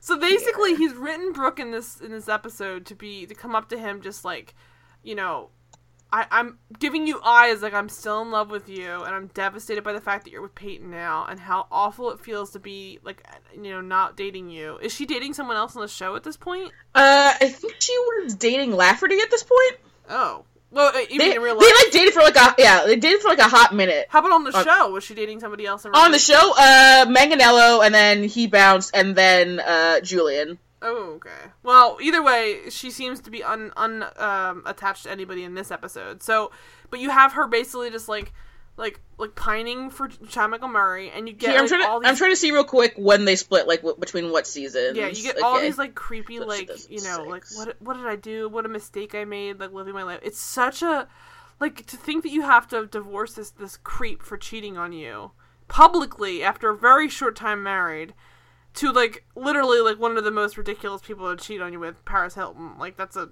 it's it's, it's the most cliche of all cliches. And to have to go back to work with him is one thing, but then to have to like act out his creepy like personal fantasy of you feeling like like he you made a mistake for like it's look he's Yeah. obviously writing the characters feeling this way, but I do not think it's at all a coincidence that he's basically having her like look to him like I I miss being with you. This stinks that we're not we're not together anymore. Yeah, No, their let's- divorce finalized like uh during season four, but like they got divorced, like they were in the process of getting divorced uh during season three, like February of 2006 is when they filed. So they're And, like, full on divorced final at this in point. This December. is season six. So like, But it is. They still had to pretend for quite a while. And it's not they- to say he's the only person. Like they were dating and together on the show, so it wasn't like he was the only person writing it that way. But like this is definitively written by him, and she is for sure looking at him like what kind of mistake I made leaving him, and I do not think that's an accident. I think that's a hundred percent. Because I mean, you know better than me, but I mean, I I certainly think they probably have like moments of like you remember how we were together on the show, Yeah. but I don't think that they were quite as involved as they as they were in these scenes as they were. Yeah, in the because of like the season. season four is basically when they decide like, yes, Lucas and Brooke, they are the couple now. So that's what we're doing. Always. and then they broke them up, right? Because he's with Like, they- now. Oh, I'm sorry. Uh, did I say Lucas and Brooke? Yeah. Oh yeah. Oh, sorry. Season four is like at the end where he's like, "It's you," and like he meant Peyton basically. and that's fine. Like, look, And then I they like had maybe one other time where it's like, hey, maybe Brooke and Lucas are getting together. Nope, no, we're not doing that anymore. It's still Peyton. Peyton is the true love. So that's what I'm. That's exactly what I thought. Though. So that's it's what it's basically just confirming the fact that like it was not something that was like an ongoing plot point for the season. He brought it back up just so he could like Yeah. basically have her be like, oh. And the thing is, Lucas." had the sh- had they not had you know their entire relationship and the uh, dissolution of it, I assume Luke and Brooke probably would have ended up together because the problem with Luke and Peyton is that basically they were just too similar. Well, that was the whole point. I never really watched the show again. I only Mhm. like saw it in passing. And yeah, But that's they the were, kind of like, surface thing that makes you want to get with someone when you're in high school, but like that's not the type of thing to like it's it's keep like you with someone. It's like if Seth. It's like if Seth ended up with Anna. Like I would understand it. And I mean, I love Anna, it, but and I I, don't think it I'm always like, why don't you choose Anna? But like, yeah, it wouldn't have ended up well. It would have. It would have been fine. It would have been like a real life success story. But on the TV show, does not make for any kind of interesting plot line. like it's, Mm-hmm. she's the best served person as like a person. Either uh, not. I wouldn't say stepping stone. That's not really fair to her. But like she's just not somebody who's like endgame necessarily because. They're too similar. There's not going to be a lot of conflict. It's just partly that too. It's just Part of why I also like fair, I, I- but it's true. I wish had Anna and Luke stayed, they could have like been a thing. That would have been great. Oh, that would have been great. Oh my god, that would have been great. right? Yeah. Oh, Yeah. Ah. Talk to us, Josh Schwartz. Um. Uh, but so in this, he just sort of just is writing her as like this, like just clingy, like, oh, I wish you were still with me. Like she's not like I wouldn't say that she's like basically like rubbing up on his leg or some crazy shit, but like Yeah, she's she not- definitely is into him. There's no way sure. Sophia was gonna act that And way. he and the thing is, this is why I think it's so creepy. It's like the thing is, he writes himself in this. Not again, he's not writing himself. He's writing Lucas, but like he's writing Lucas to be like, you know, her protector. Like even though we're not together, I still love her. And he's like, you know, it's very like, it's like if if. if you know, you you had to have therapy sessions with your ex before you got a divorce, and he was trying to paint himself in this beautiful light. It's just like you still had a creepy affair, and were like awful to me. And I still feel like like the the relationship between like Brooke and Lucas is probably different on the show than theirs was in real life in many ways. But I just think that like it seems like it was too similar to their actual like breakup to not be a co- like it, it, it felt like a purposeful thing to me. And so he um he says to her like okay like bye um sorry And guys, remember, heart." if you want to see the dissolution of love, just remember to watch House of Wax movie life special from MTV. That's oh jeez, because that's that's I guess when the uh, the affair happened as it was going Re- on. remember, guys, Michael was trying to say that Padalecki was having something with Paris Hilton. That happened. That Mhm. happened on the show. and he proposes to her publicly on the show. So like it is literally as they're It's so married. fascinating to watch, a- honestly. God, we gotta revisit that someday. It's, It's so my favorite. up. It's such That's, a like, fucked it's- up thing. Inside the mind of a It sociopath. really is. Like this is what I'm saying though. Like he is a truly honestly, I find a very repugnant person. And I think a lot of what he's done is really, really, really gross. And I think it's not a coincidence that he plays characters that are equally mm, uninteresting and, and creepy to me. um, in different ways, but just still creepy. I don't think I've ever liked the character he's played. Um, I think he the closest he's ever played to himself on screen is Tris- Tristan Dugray. it's just like, like it's basically just like Chad Murray walking around town. Like I still can't real. believe people who, who ship Rory and Cri- Tristan. Oh what my are you God. doing with their lives? Oh, What are you doing? I don't know. Let's get into it, people. God bless those people. You need you need you need people helping you. Um, but so he he um he gives her. this is so. He, the, there was a bill on the way out that she owes for the, all the drinks she's been having all night long. Um, and uh, I think it's Skills that comes up to him Yeah. and says like, "Hey, you just let her walk out on a bill," and he fucking like tears the bill up. Yeah, he's like she, she's she's down on her luck. Like so, it wasn't Yeah, even that she got the down on her slip past luck. him, which would have been great. It was that he, he basically let her. Again, it's like. I, I want you to picture just giving like a jerk off motion the whole like episode. That's exactly what I feel like. Every time he does shit like this, I'm just like, like like fake jerk off motion. Like it's so like it's such like a self fulfilling like success story for him. Is like I want to feel like the good guy. I want to save everybody. Like eh, and it's just so gross. And so she walks out. He tears her bill up, and he's like, "One day, Brooke Davis is gonna change the world." It's just like fuck this. And then she gives her. She like tries to call a cab. She calls the cab before checking for money. Yeah, she only like fifty her- cents. Looks in her purse, only fifty cents. I'm like, also it's 1940s. That could have worked. I don't know how much. Like, who knows? It's, it's still got like modern times money going yeah, I on. I don't fully understand how much taxi cabs cost then. I guess, but or were there taxi cabs? Because they're also talking about cars like they're these new funny things that are happening. I'm like, how are there also taxi cabs? it's a small more, town with one street. They have like multiple. Yeah, like we didn't really talk about that either. She like waves one down. Like it's not possible, right?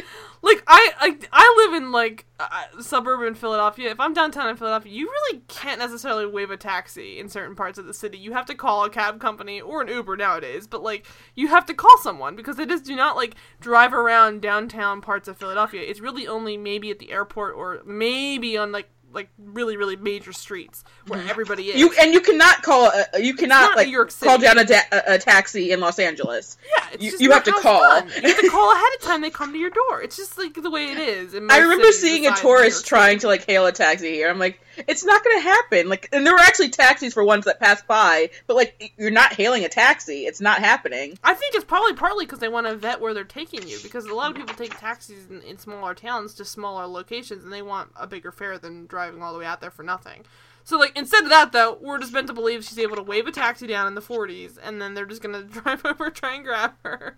And again, this is like a small town in like I guess like suburban North Carolina. Okay. Uh, I just need to point out something I discovered, Mhm. which is amazing. James Lafferty uh, has directed an episode of The Royals, Mark Schwahn's current show on E. Oh my god. Yes. I, I just don't I don't understand what they were trying for with this whole like every bit of the scene sucks. Uh, but so she waves down a, she waves down a taxi and then um it, it- when she realizes she doesn't have enough money, She's like, no, she's thanks. like never mind and she then only having two quarters to her name ostensibly turns over and gives one of the her last quarters to a homeless guy. Which like, shows you she's a good person.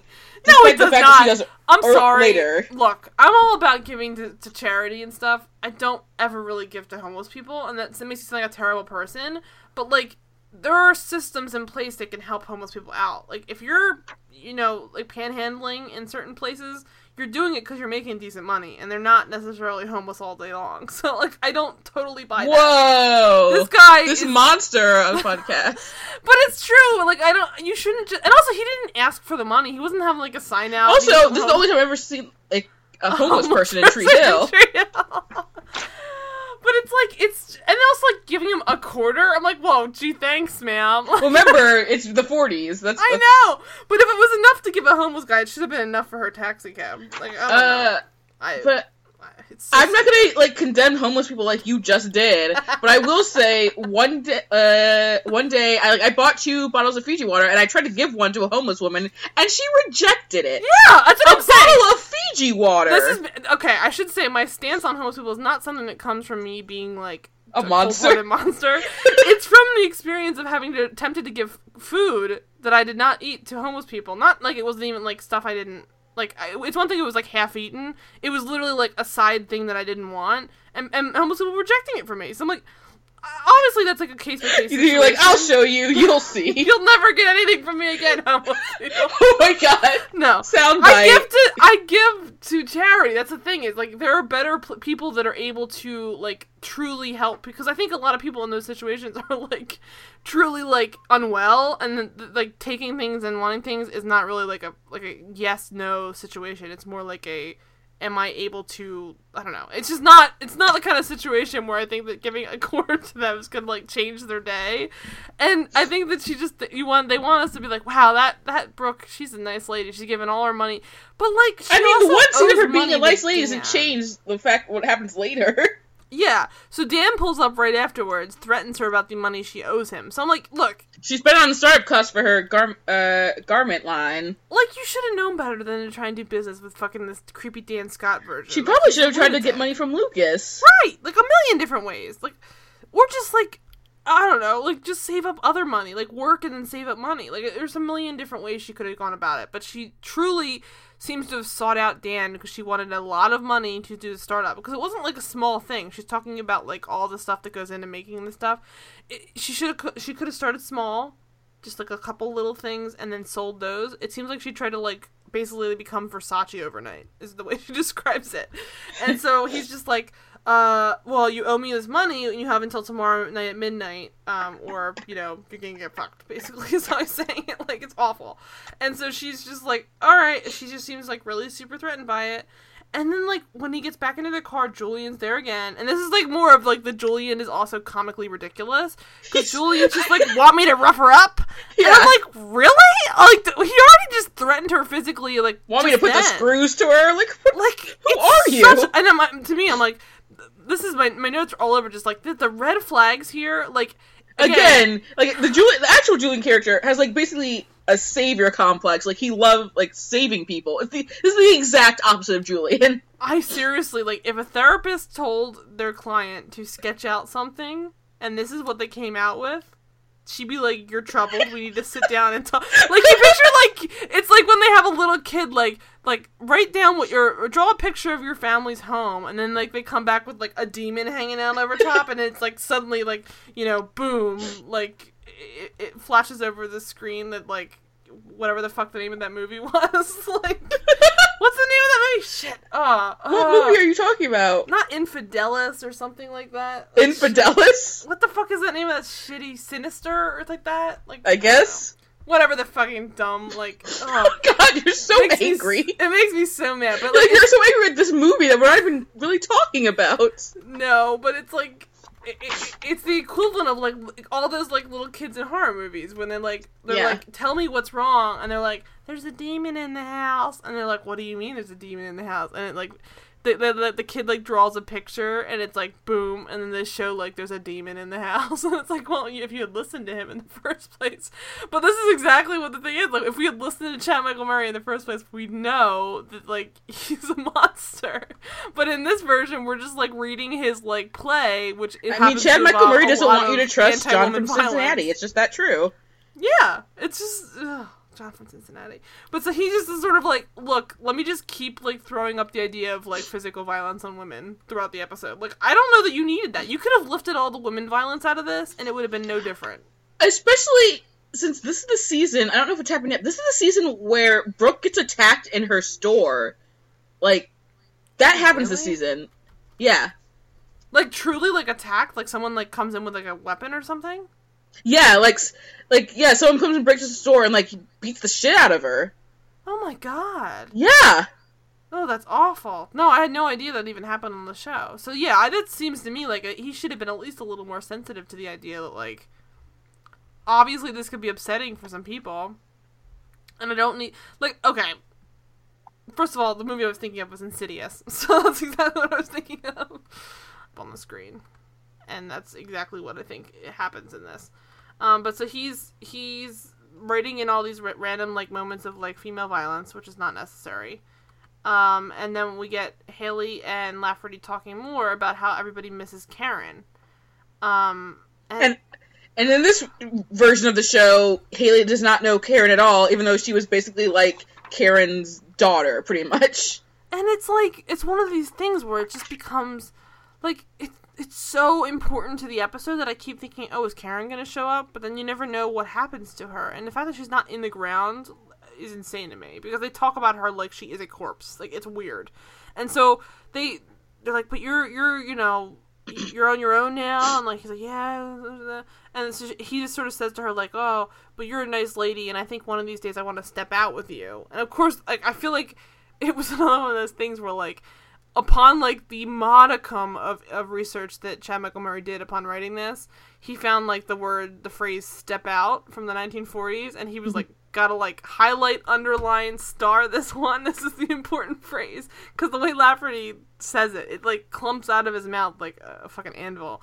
And he's just like you want to step out with me one day and she's like oh well stop talking about it and just She like has an me." orgasm apparently. it's so weird like it's such a creepy scene in general and they're just sort of like basically already making out and Meanwhile, Skills is just playing piano. yeah okay this is another thing like again Again, the, the club is closed. The club is closed it's empty He's just not going home. Skills is just sitting there playing them a personal date soundtrack. It's such a creepy like again, like no one's commenting on the fact like I'm like poor Skills in this in this world. Like that's a, such a tough life and then he's just like in the background doing nothing the whole time. Like it's it's so fucked. Like I, it makes me so mad that they just like were they tipping him for that? Like I would hmm. hope. I mean, I know he's just maybe doing it to have fun.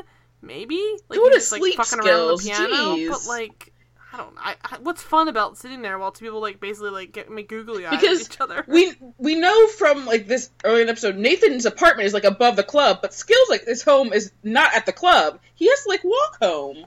well, of course, like as I was taking notes on this, I'm like in my mind, I'm like trying to come up with an excuse. So I'm like, well, maybe Skills can only play jazz music during the day, so this is like his only time to like get in touch with his like Or- emotional side and play like classical for an hour. Was But like, Lucas didn't- sorting the money because maybe he was just waiting to get paid? That all makes sense, but they do not establish any of this, and that's what a good written episode would have done. It's just, it's just basically like, all right, give me ten more minutes. I just want to, I want to try out this new like flourish. Like little things like that would help. First of all, make Skills a much more interesting character because he's like a complicated person who has like a love for classical music that he can't play throughout the day. Because he's basically just forced to play what the, what brings the kids in, which is all just like jazzy, like da da da da da that kind of stuff. and then in this, That, that piano sound, you know. yeah. No, no, no, no, no, no, no. And then, like, I understand what he's doing here is basically just trying to be like super casual on a Friday night after the you know the club's closed.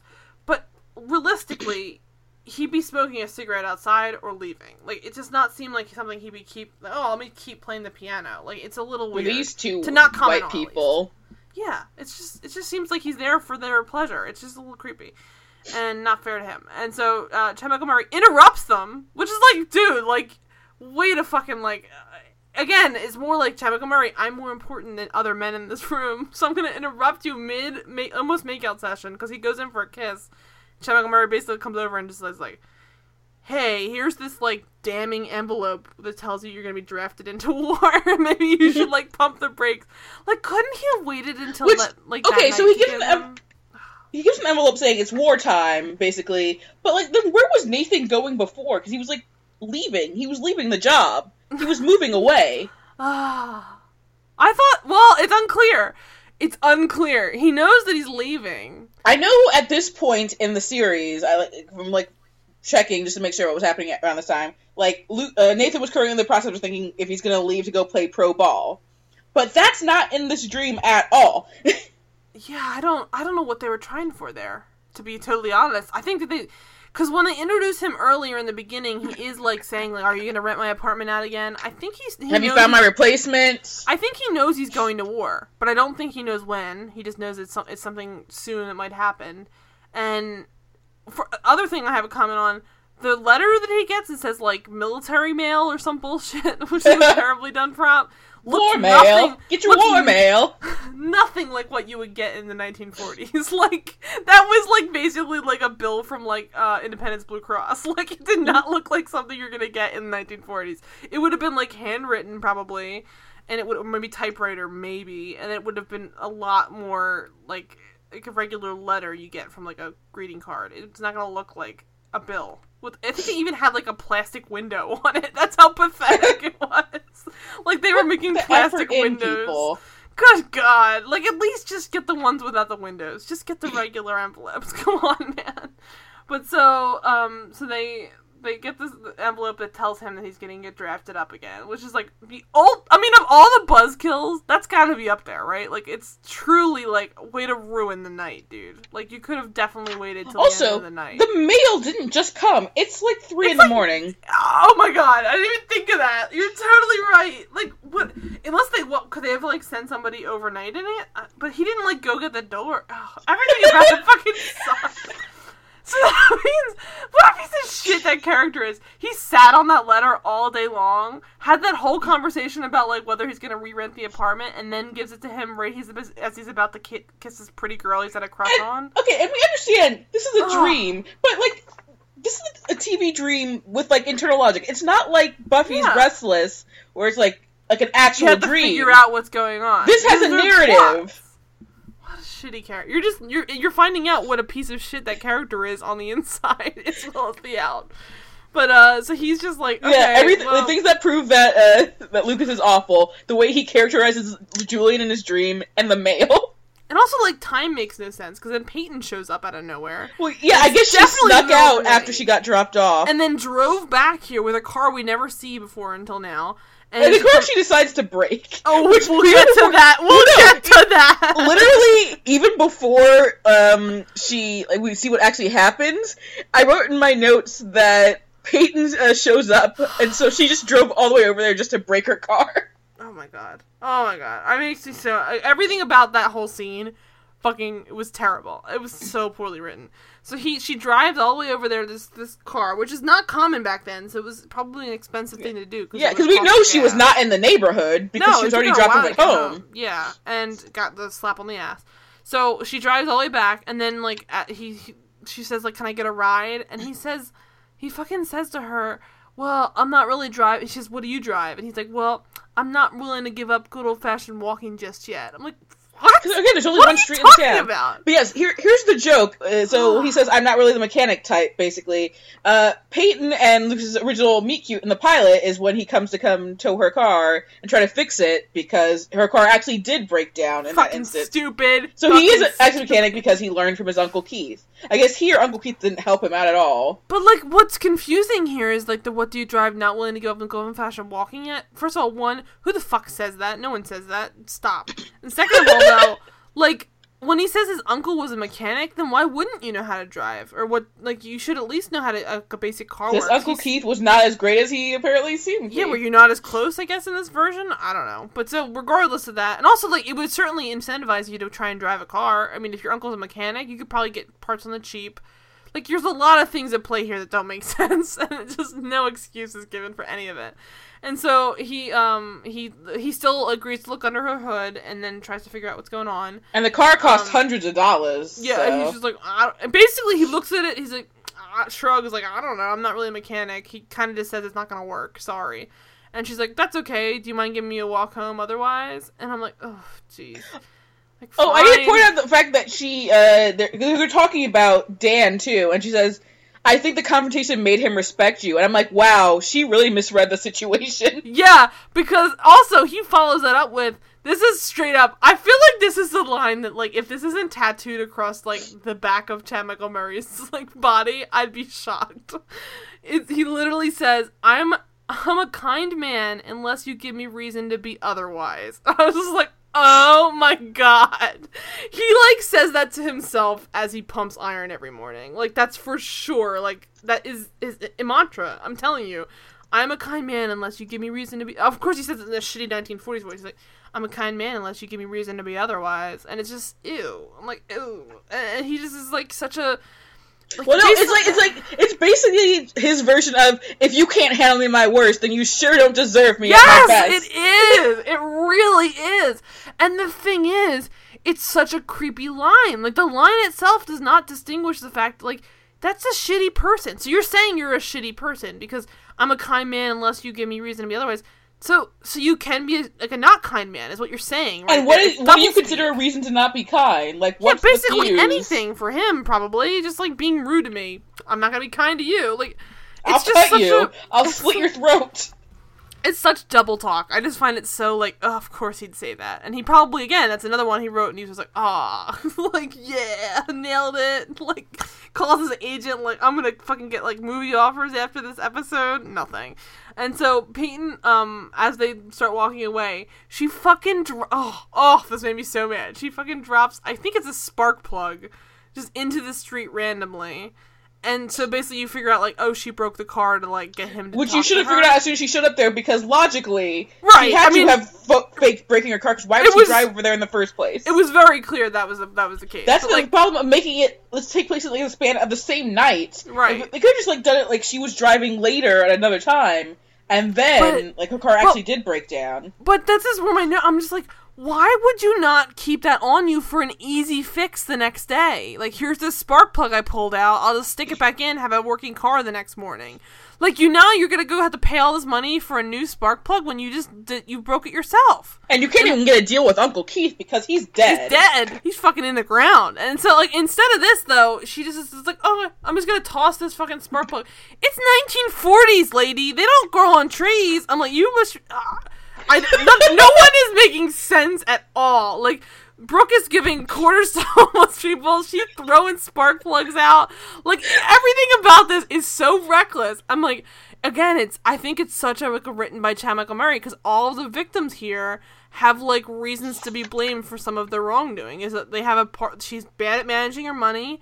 She is basically like tricking another man in, into getting other guy. and even Minkus, who I ha- I'm sorry, out. Mouth, who I hate, he's like a drunkard, so that's his problem. Yeah, like I think that like a lot of this is just sort of like everybody gets theirs in some way. Uh, or Officer other. Joe Manganiello, he had the audacity to stand up to Dan.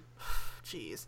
And so, oh, you, uh, oh, that's who he's beating up later. Yeah. Oh, I knew I reckon. Oh my god, that's Joe. Oh my god, but I knew I recognized him, and I'm like, who is this person? I'm like, I guess I'm supposed to know who this is.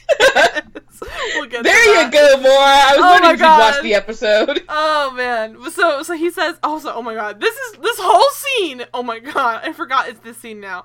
So after they start walking, it becomes like the worst scene I've ever seen. Like this is probably one of the worst things we watched Oh, on the show. oh yes, I wrote in all caps and underlined. This is awful. This is like like uh, like Again, this is Oh why I always say God. Hilarie Burton didn't learn how to act until she Yeah. left this show because this is the worst acting possible. this is that's why I say the worst trash. scene. It's not just that it's like this is where the accents come in. Yeah, it's truly one of the poorest written scenes I've ever seen. But it's also like You're gonna, like, make a clip of this, right? Oh, I hope so. I'll, I'll I'll at least like link to where I can find it, or I'll try and snap out a bit of it. But oh my god, it's on Netflix too for anybody who wants to watch it. It's this. But so she's she is walking. Oh my god, this is so crazy. She's walking and then out of nowhere just turns to them and says, "Do you think I'm pretty?" And I'm saying it with the accent because she suddenly has an accent, and they both suddenly have accents. And it, it becomes one of those things where I'm like, Also, the music is louder than the dialogue. Yeah, and everything about it is. The thing is, I bet you they wanted so badly to edit this out, but they couldn't because it took up too much time and they'd be short otherwise. So they were stuck with it.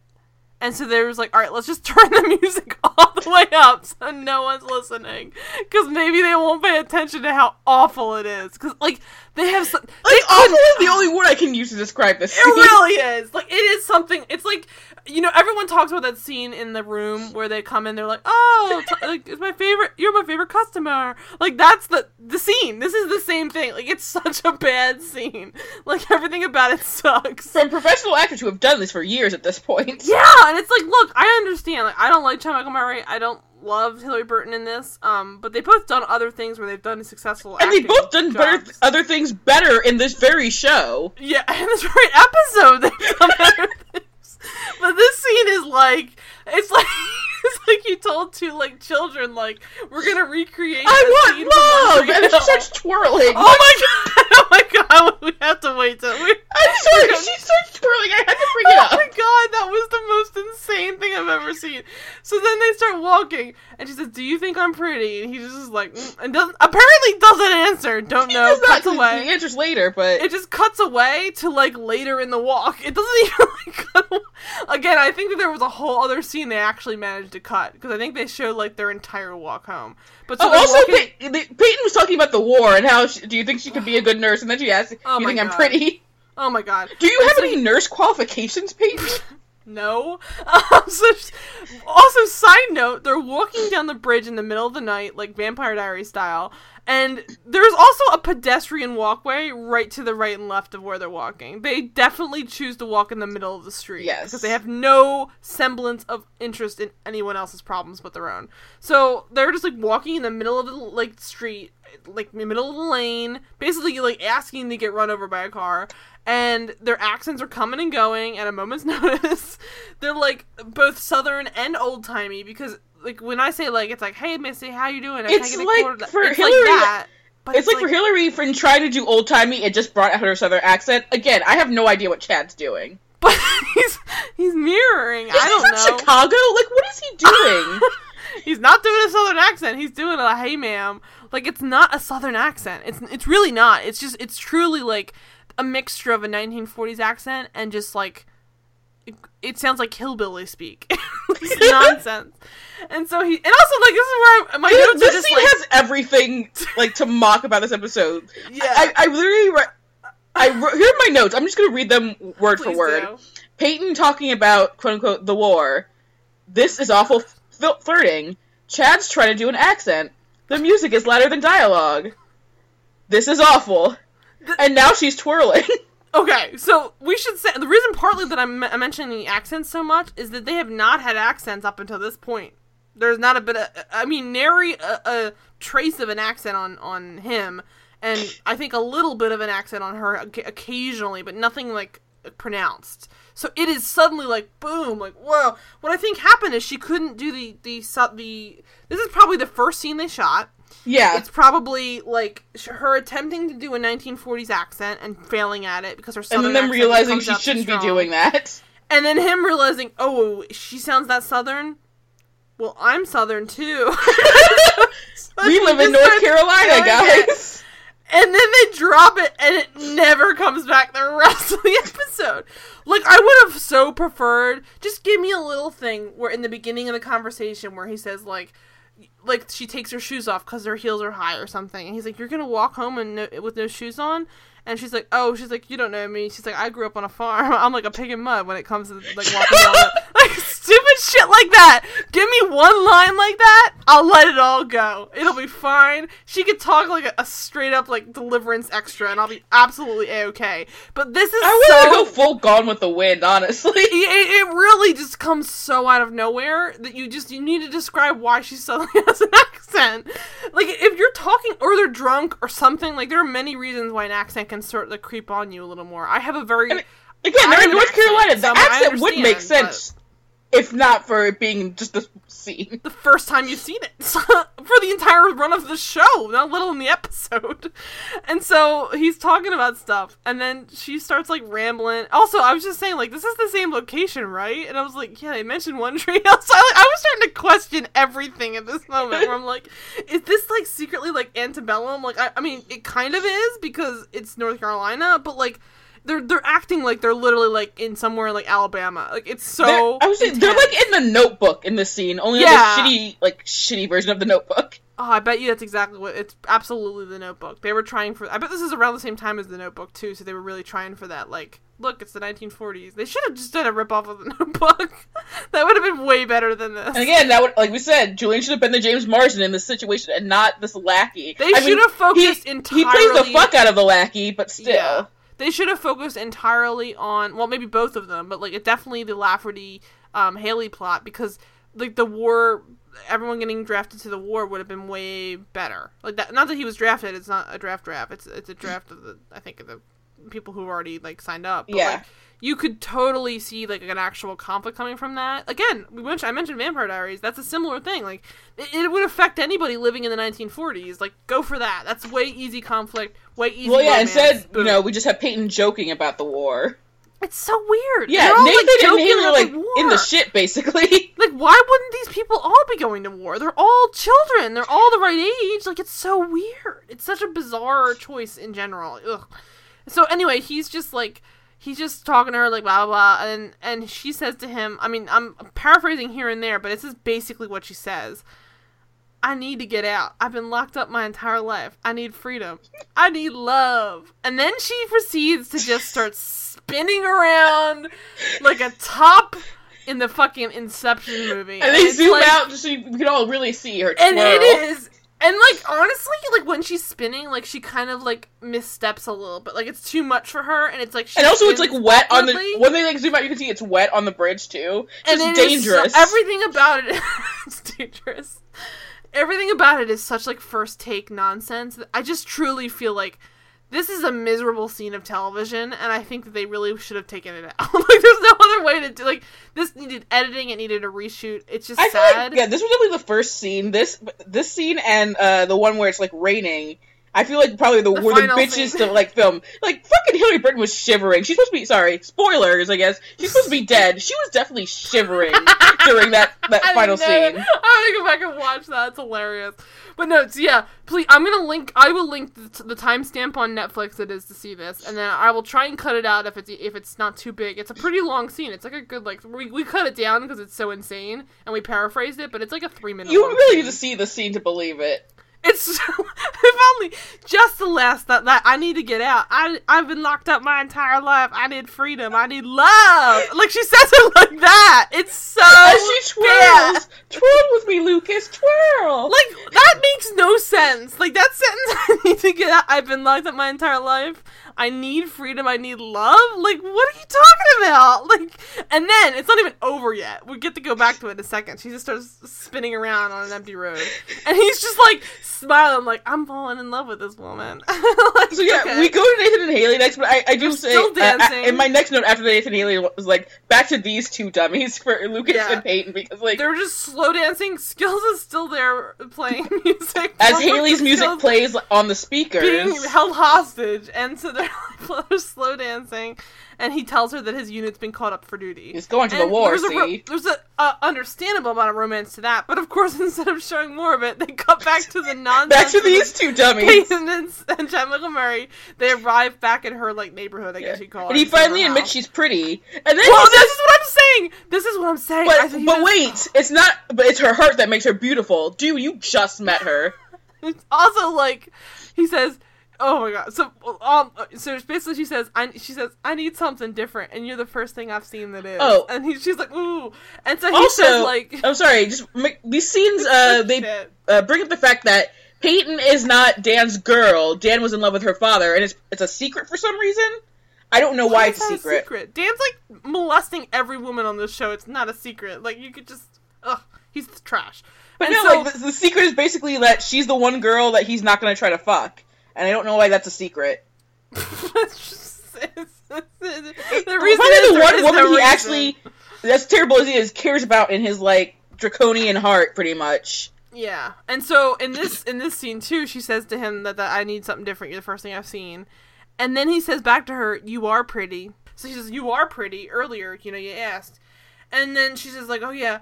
And then he, he describes to her the shittiest nonsense. This is this is more of like this like Chad Michael Murray like probably with a now it's escalated in my mind where it's escalated to like a mirror on him as he's writing this and jerking off. So he just literally says this Jesus. sentence.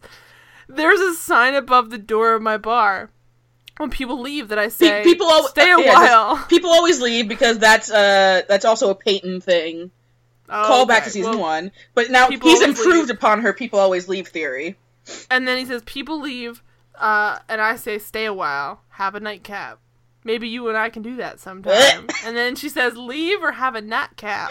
and he's like, The accent. whatever you'd like. And it's like such shitty, like, come on, just make a good answer to it at least. Like, all this build up and Stop then like, the answer is like, obtuse. whatever you'd like. Like, it's not even a good, like, I'd like a night. Like, you have to be firm in these. It's just all this, like, lead up to this heavy romance. And they're not following through on any because it just shows to you Murray has no concept of romance, and so he's just like okay, uh, he says uh, basically it's like oh, and she just says shut up and kiss me, and so he kisses her basically, and then at the end he says good night Peyton, and then takes his jacket off of her, in the most unromantic thing. Like she, she apparently I guess as they've been walking she got cold After she twirled and probably fell into some water. uh, it's it's it's North Carolina at night, so it must be cold? Question mark.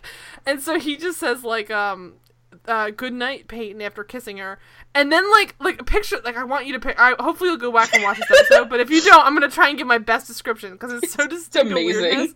He's he's wearing this. He has this shitty like you know 1940s white jacket. Um, so she he gives it to her, so she has it wrapped around her with the little corsage, and so he kisses her all like like fiercely or whatever, and then he says good night, Peyton, and then like as he's pulling away from the kiss, he grabs the corners of the jacket and pulls it off of her, and it's like such a weird like.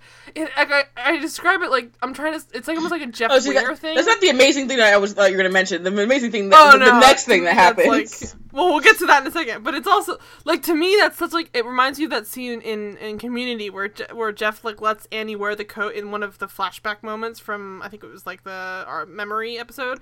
But like he he gives her the coat to be like the romantic hero, and then at the end of the night he's like, "All right, well, are you done with it yet? Like I need it back right now."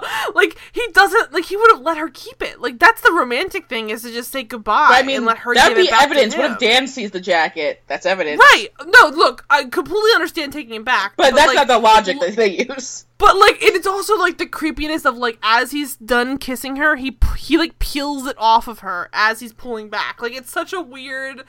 Like let her give it to you, like or even just say like, "Can I have a coat back?" Like like don't just like take it off of her body like that. It's such a creepy, like it's just it's like someone it's like if someone like all right it's like if oh, earlier in the episode there'd be like a romantic scene where like he puts her hair up with a bow. It's like kissing her and then taking the ribbon out and pulling it away and walking away with the ribbon. Like it's weird. It's a weird thing for him to just steal the jacket right off of her again and then walk away. Again, it's does. 4 a.m. of course. And so there's The next part is especially amazing it's like 4 a.m. Oh my god! And so, oh, so so apparently, I guess this. I got so many questions about this. Brooke was just lurking around. I did she follow them? Or does she live in the same Like- neighborhood? Which, honestly, that would make it easier for Dan to harass her if she did. and also, it makes no sense. Like you would imagine, that it seems to me that Hilarie's living like the life of luxury because she's like a kept woman by Dan. It seems like. yeah. But maybe she's not. Maybe they're all living in like row homes, like where he can check on all of them every day. That's even shittier, but like I could see it happening, maybe. But like it's such a you never really find out. She's just lurking, and then like I it was in a red dress, and that's where like the devil in a red dress, of course. Yeah, and on a better show, I wish you could like go back and be like flashback to them like walking on the bridge, and like she's like in the background like lurking behind like a, a, a part of the bridge, and then like they turn a corner and she's like behind the corner just staring, like just like creepy because it, it is truly like she goes to the door, walks in the door, and then like Brooke emerges from the shadows. So just, like.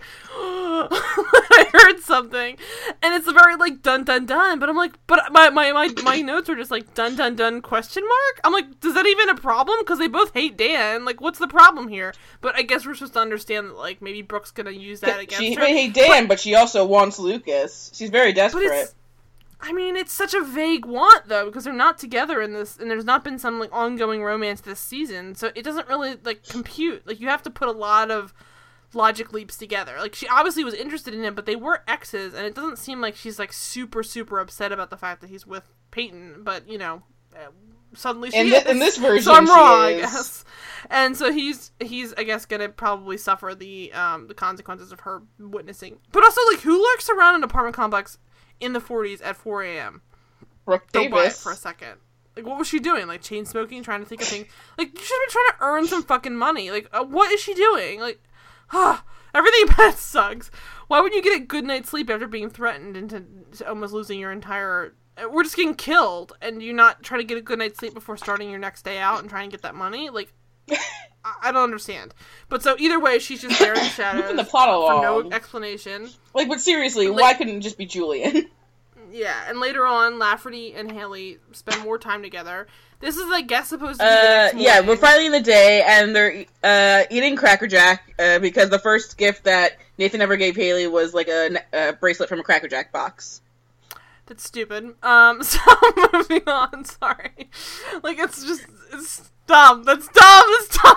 I hate it. I it. mean, it's cute in when it actually happens in the first season. Not I'm so much here when it's just like boom, boom, boom. What do people remember about the relationship? Let's do this right now. Boom. Cracker.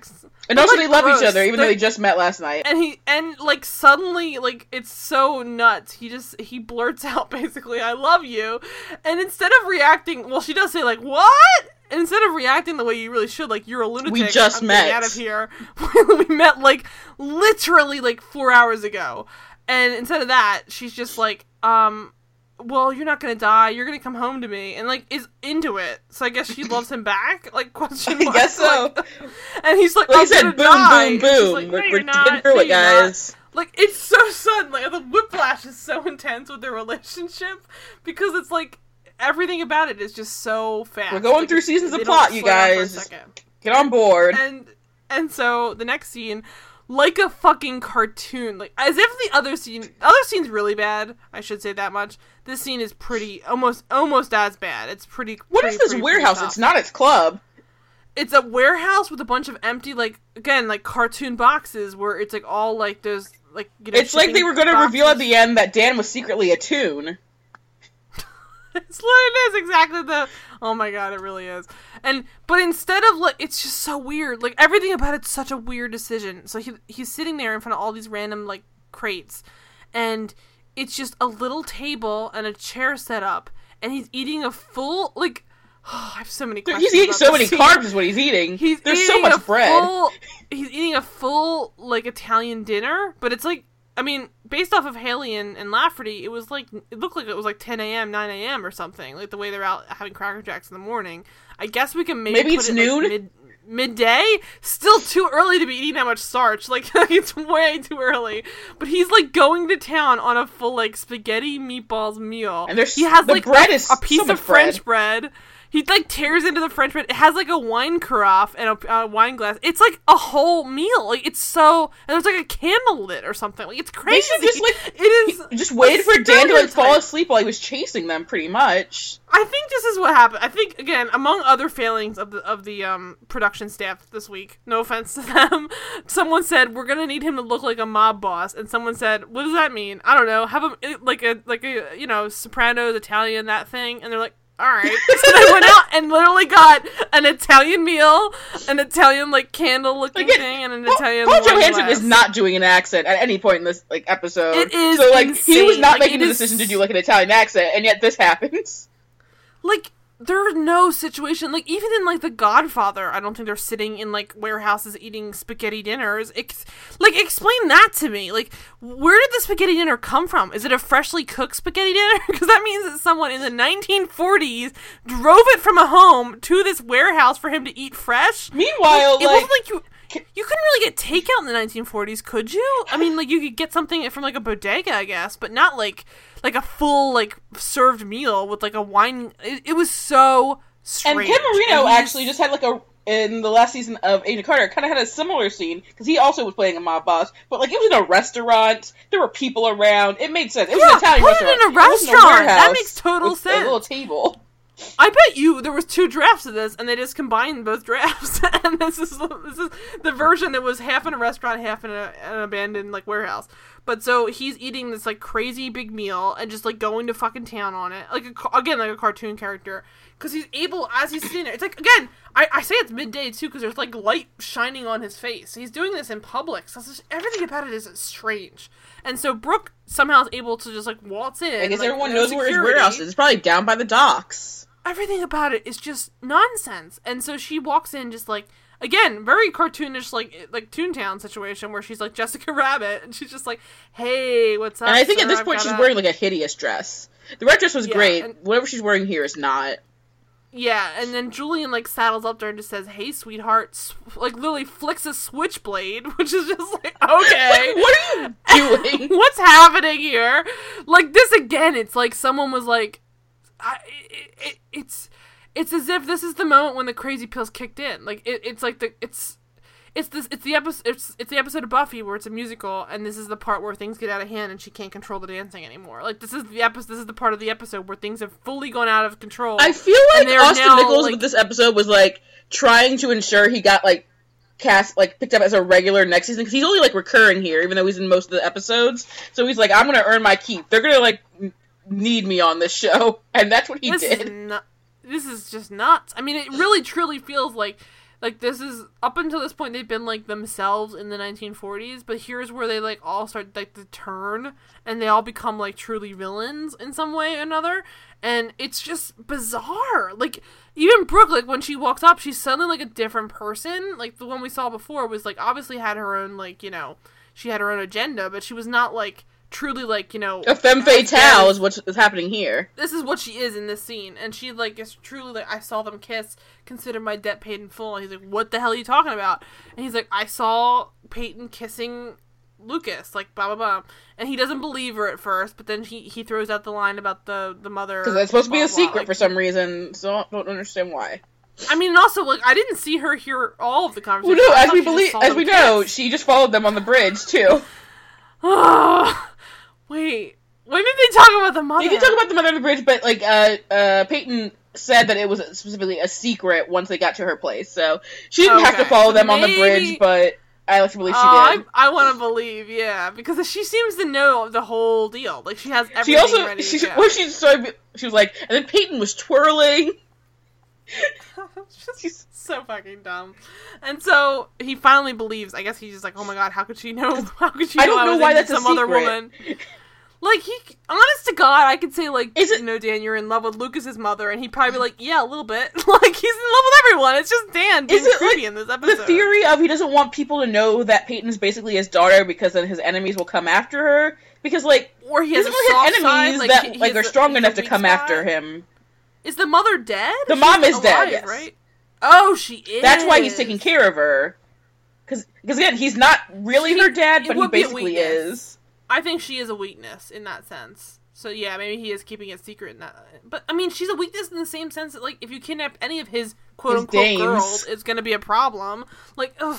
So anyway, so she's definitely like like you know laying Yeah, like Haley just working for no Lucas is already like getting on his nerves, pretty much. So Brooke is basically just like, okay, sign me up. I'm part of the team now. Like, it's really kind of weirdly villainous for her when she's really just trying to get herself out of the debt. So she says, "Consider my debt paid in full." He says, like, "Uh, one more thing." But like, like, honestly, she, why'd she before just he go to even Lucas says for that- help to be like to get her out of this, like Right. to, to confront Dan? That's what she should have done. but also like, this is such shit writing where he, as she's leaving. He just screams out with like a mouthful of fucking like bread and pasta sauce, and he just screams out, "Hell hath no fury," and it's just like, oh my god! I'm like, I understand what you're going for here, but this is a failure. Like, this is truly a failure, and it is. I like. I feel like I, I'm it just makes me this wish that Julian were around more in the scene, just to be like, I don't know, just dancing or whatever, whatever villainous thing he can think to do. I I, I want to be clear just because I don't want people to keep repeating these mistakes. I don't think they have yet, but like if someone ever sees this and like I think this is a good successful episode, it was not. and so everything like Hell Hath No Fury with no context is so like yeah, come on, like it's so dumb. It's, just, basically like, just something, like, bitches, right? It, it is. It's just like ah bitches. And it, it's the equivalent of like what a kid in like tw- like twelfth grade would write for his like final essay for his dramatic arts class. Like it's so like hell hath no fury, and he's like so we're square. I'm so deep. There's one more thing. And then Julian uh, tries to bribe Skills in the next scene. Um, he tries Is he even like, trying to really bribe him? He's just like, you should come I mean, he does a us. real half-assed job. He just says, "Why don't you come work for us?" That's the equivalent of bribing him. But he says he make a lot more money. And Like they're thinks he'd do a offering the black better. guy more money at their club.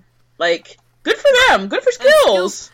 And Skills should probably take it, but I mean, he, I, he probably knows. They probably like it's probably like oh they want him to be a thug like Strings Julian. attached. Yeah, and so he says no, and then uh, Julian proceeds to break his hand in a door when he doesn't take it. First of all, don't really buy the fact that that Julian is able to beat up Skills. like that makes no sense. This Isn't Skills like a star athlete on Yeah. the team? Is is Julian also a star? No, athlete? Julian is a producer, a film producer. Yeah, Skills Julian was like murdered a, him. And was, was a that nerd any who kind got of, hot, like- basically. Yeah, and I don't, I don't mean that in any kind of sense where it's like I, I want to watch the black guy beat him up. Cause But, I like, skills of the jock. Even more, he definitely could take a in a fight. He would at least be able to. Defend Yeah, especially himself, since right? Julian's not even like a competent like uh, henchman here. He's like an idiot. he didn't pull a gun. He didn't pull a switchblade. He just grabs his hand and Oh, shoves it. In I have to mention also, which the makes on it. again makes the uh, me confused about the entire Peyton Dan relationship to the point like he he must legitimately care about her because the name of Dan's club is the Comet Club, and that was a whole fucking shitty plot in season five, basically that Peyton's car, like her famous car for the show, is it was a comet. That was the car, and so yeah, it's like Mm. basically the club was pretty much named after Peyton.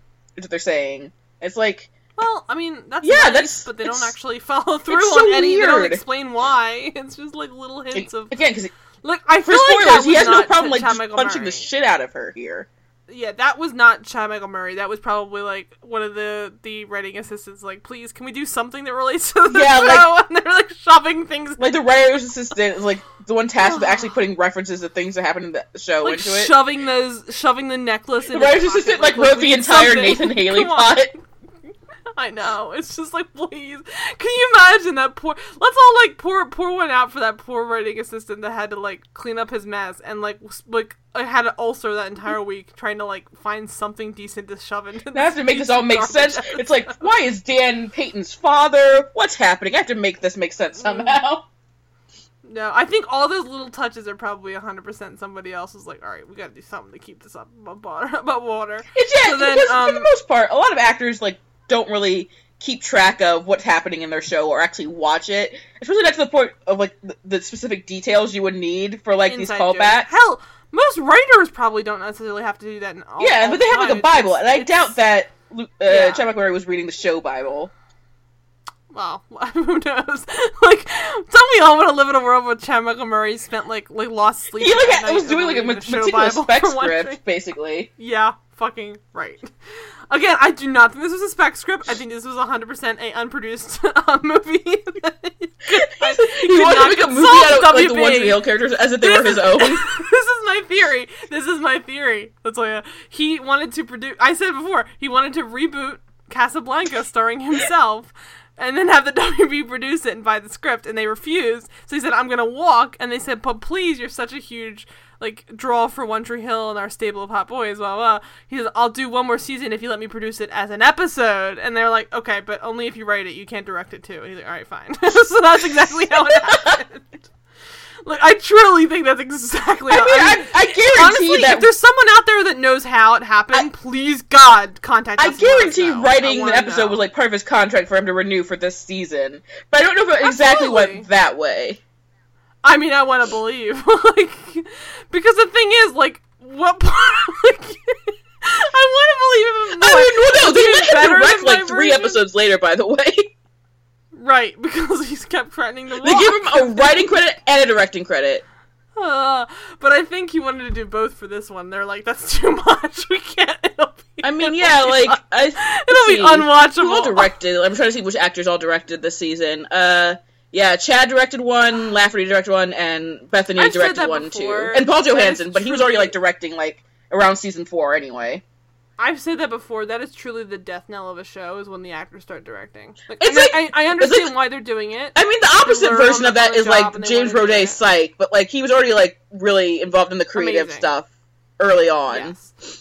A lot of people. I mean, But that, that's sometimes he's also or- like or just the show starts talented in that regard as well. Like he is an actor slash writer director basically. I sh- yeah, I should be clear. I, I mean anything after the the fourth season usually. I mean up until that and point, especially if they're not someone that- who's usually a director. Yeah, if you're directing up until the third or fourth season, you've already probably had some experience. If you start at the fourth season on, it's like basically the, the modern equivalent of jumping the shark. And again, there's like there are obvious exceptions. Vampire Diaries, Ian Somerhalder and Paul Wesley are both very good directors for people who like just did it in these late seasons. yeah, and there are people that I think are just you know racking up a, a uh what do you call it like a portfolio. Yeah, the credits. So like, hey, I've directed before. I get that, but like, like, I'm not gonna be like, oh, a James Lafferty episode of One Tree Hill like directed. It's like probably the, like a benchmark. Whereas like uh, Ian Somerhalder's directed episode from season six of Vampire Diaries is probably one of the best episodes of the series. Yeah, and well, I think the trouble is partly I don't always mean I think a lot of times it's a very successful thing to do because they actually know the show inside and out and they're very good Mhm. at it and capable.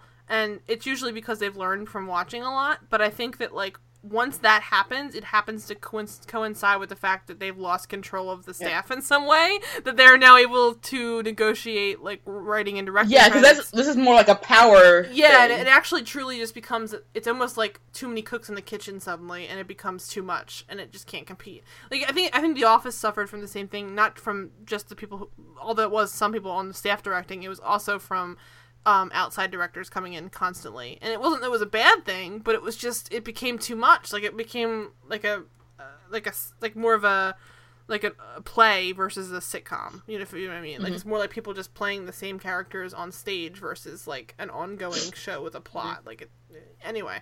But I so I wish we had to uh, like a reason to watch like a good episode of TV with like uh, one of the actors directing it because I just want to talk about the Vampire Diaries basically. Aw. But well, those are good episodes of good TV shows. So try those out. Well, so, used to be good TV shows. I mean, Uh, again, the season six episode. Ian directed was very very good though, and like we can talk Uh, about that later. yeah. um, but so yeah, so so basically he just is like, so we're square, and she just says, well, more. Th- he he wants her to do something else. Um, And we're like, and what? st- oh, yeah, uh, then Skills yeah, gets Skills is- attacked by Skills Julian somehow. And then in the meantime, Peyton gives the necklace, which again, The dove necklace was no so- sense. He gives this necklace to for her father gave her from sailing. well, no, her. Okay, so here's what happened in the beginning of the episode when we're in the real world. right. uh, Lucas brings up the necklace because he sees it in their in their uh, room, and he's like, and she tells a story about like her her dad uh, got it when he was on one of his jobs, and he gave it to Mhm. her. So, but in this fantasy world, her dad doesn't exist. Like her mom just like had immaculate conception basically and bore her, and then they went sailing, and a sailor who obviously would be her dad in the real world is the one who gave it to her. so I don't know why people keep losing their fathers in this episode, but that's what happens. again, I'm more about Chad Montgomery's life than it is about this, probably. But It so couldn't even be like my dad before he died gave it to me. Like I, you couldn't even be just like I never knew my dad, but he left this for me. And they can't commit to making Dan her father either, so she just has no father. And this this stranger sailor gave it to her, even though we mm-hmm. know it's supposed to be her father. and it's like it's dove such equals freedom. Yeah, and it's such a weird choice because it's also like she's literally been there like she's met him maybe literally maybe she comes back parks there she met him like through eye glancing earlier Yeah, because she wasn't ever really allowed to talk to him, because otherwise he would have known that she's not Dan's so like she's essentially lady. she's met him the length it takes to walk from the from the club to her home could not possibly be more than an hour And I mean, correct like I, that's a long I guess walk. Nathan knows Haley more just because he's basically like wanted to get the courage to talk to her the time she's been working Uh, there. I, I- it's one of those like shitty like you know I, I've known someone by stalking them with my eyes Yeah, for, like but years, at yeah. least that's still more than anything Peyton I mean, Lucas yeah, have had. she, he like literally knew her last name. Probably, like I don't know that you could say that, that Lucas knows her last name, but um, uh, so they, I, they I doubt Dan would br- constantly brought Peyton to the club anyway. So like, so stupid. Well, The- Dan, the Dan has his own club, exactly. Exactly. the first time she's been there.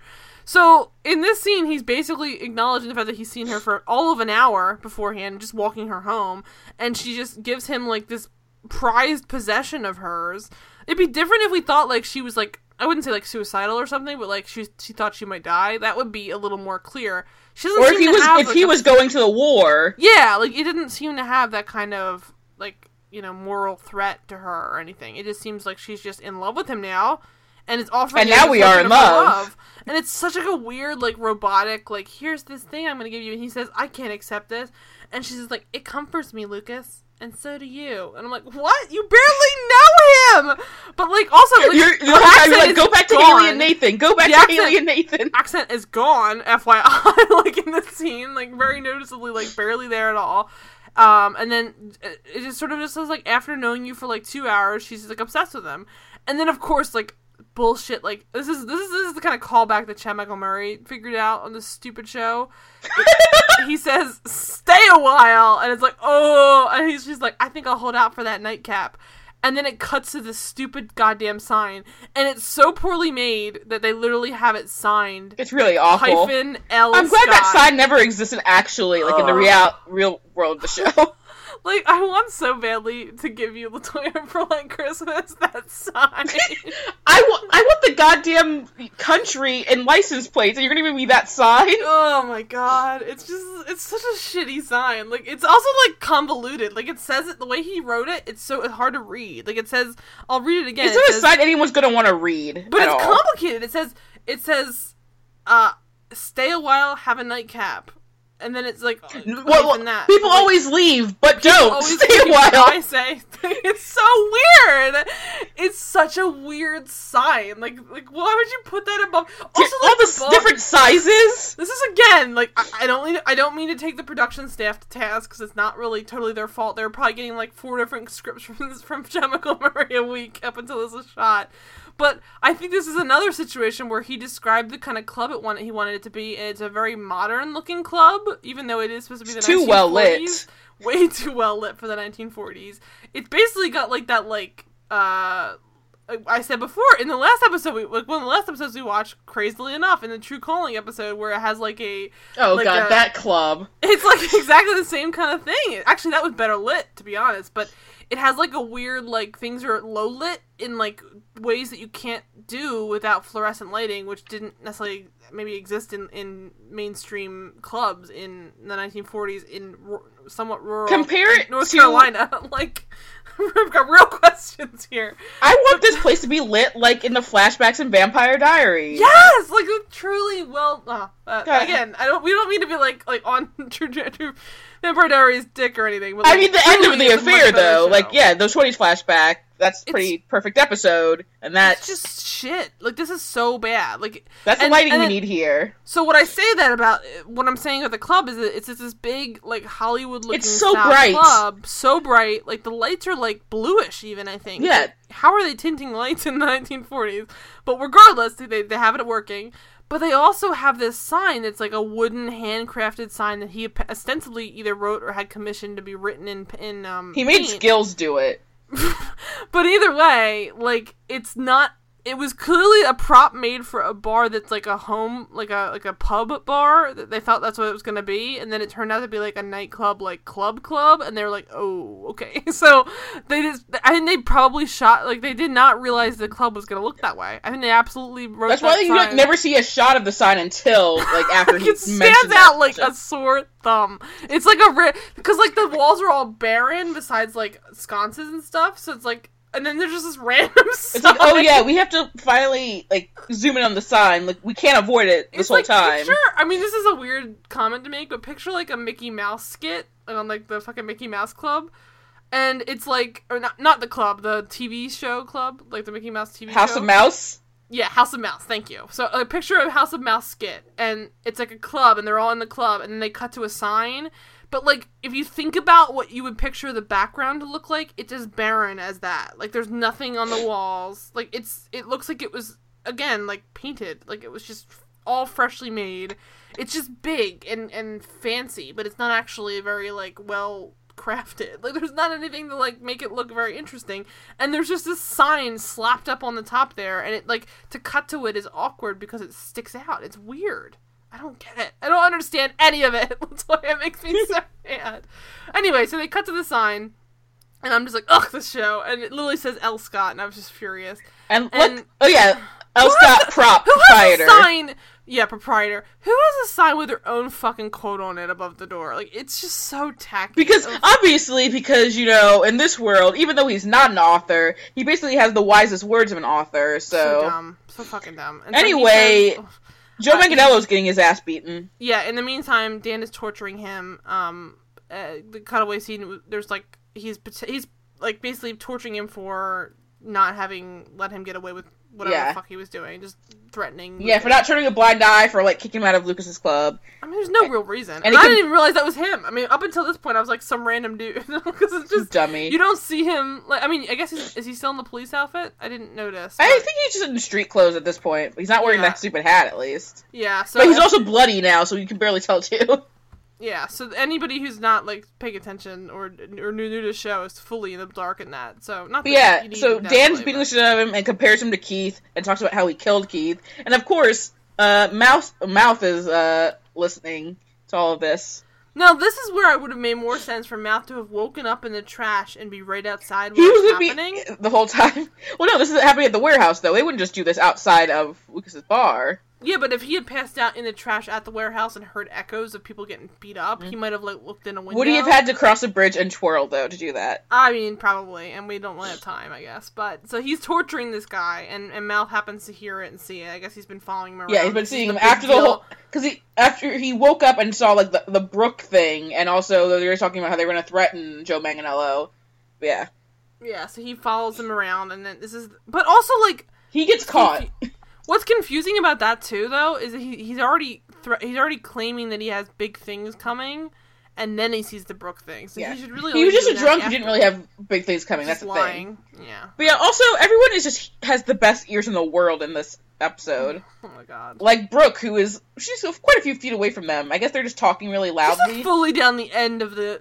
It's just not possible. Like yeah, she's in the the alley. Like it is like a way away.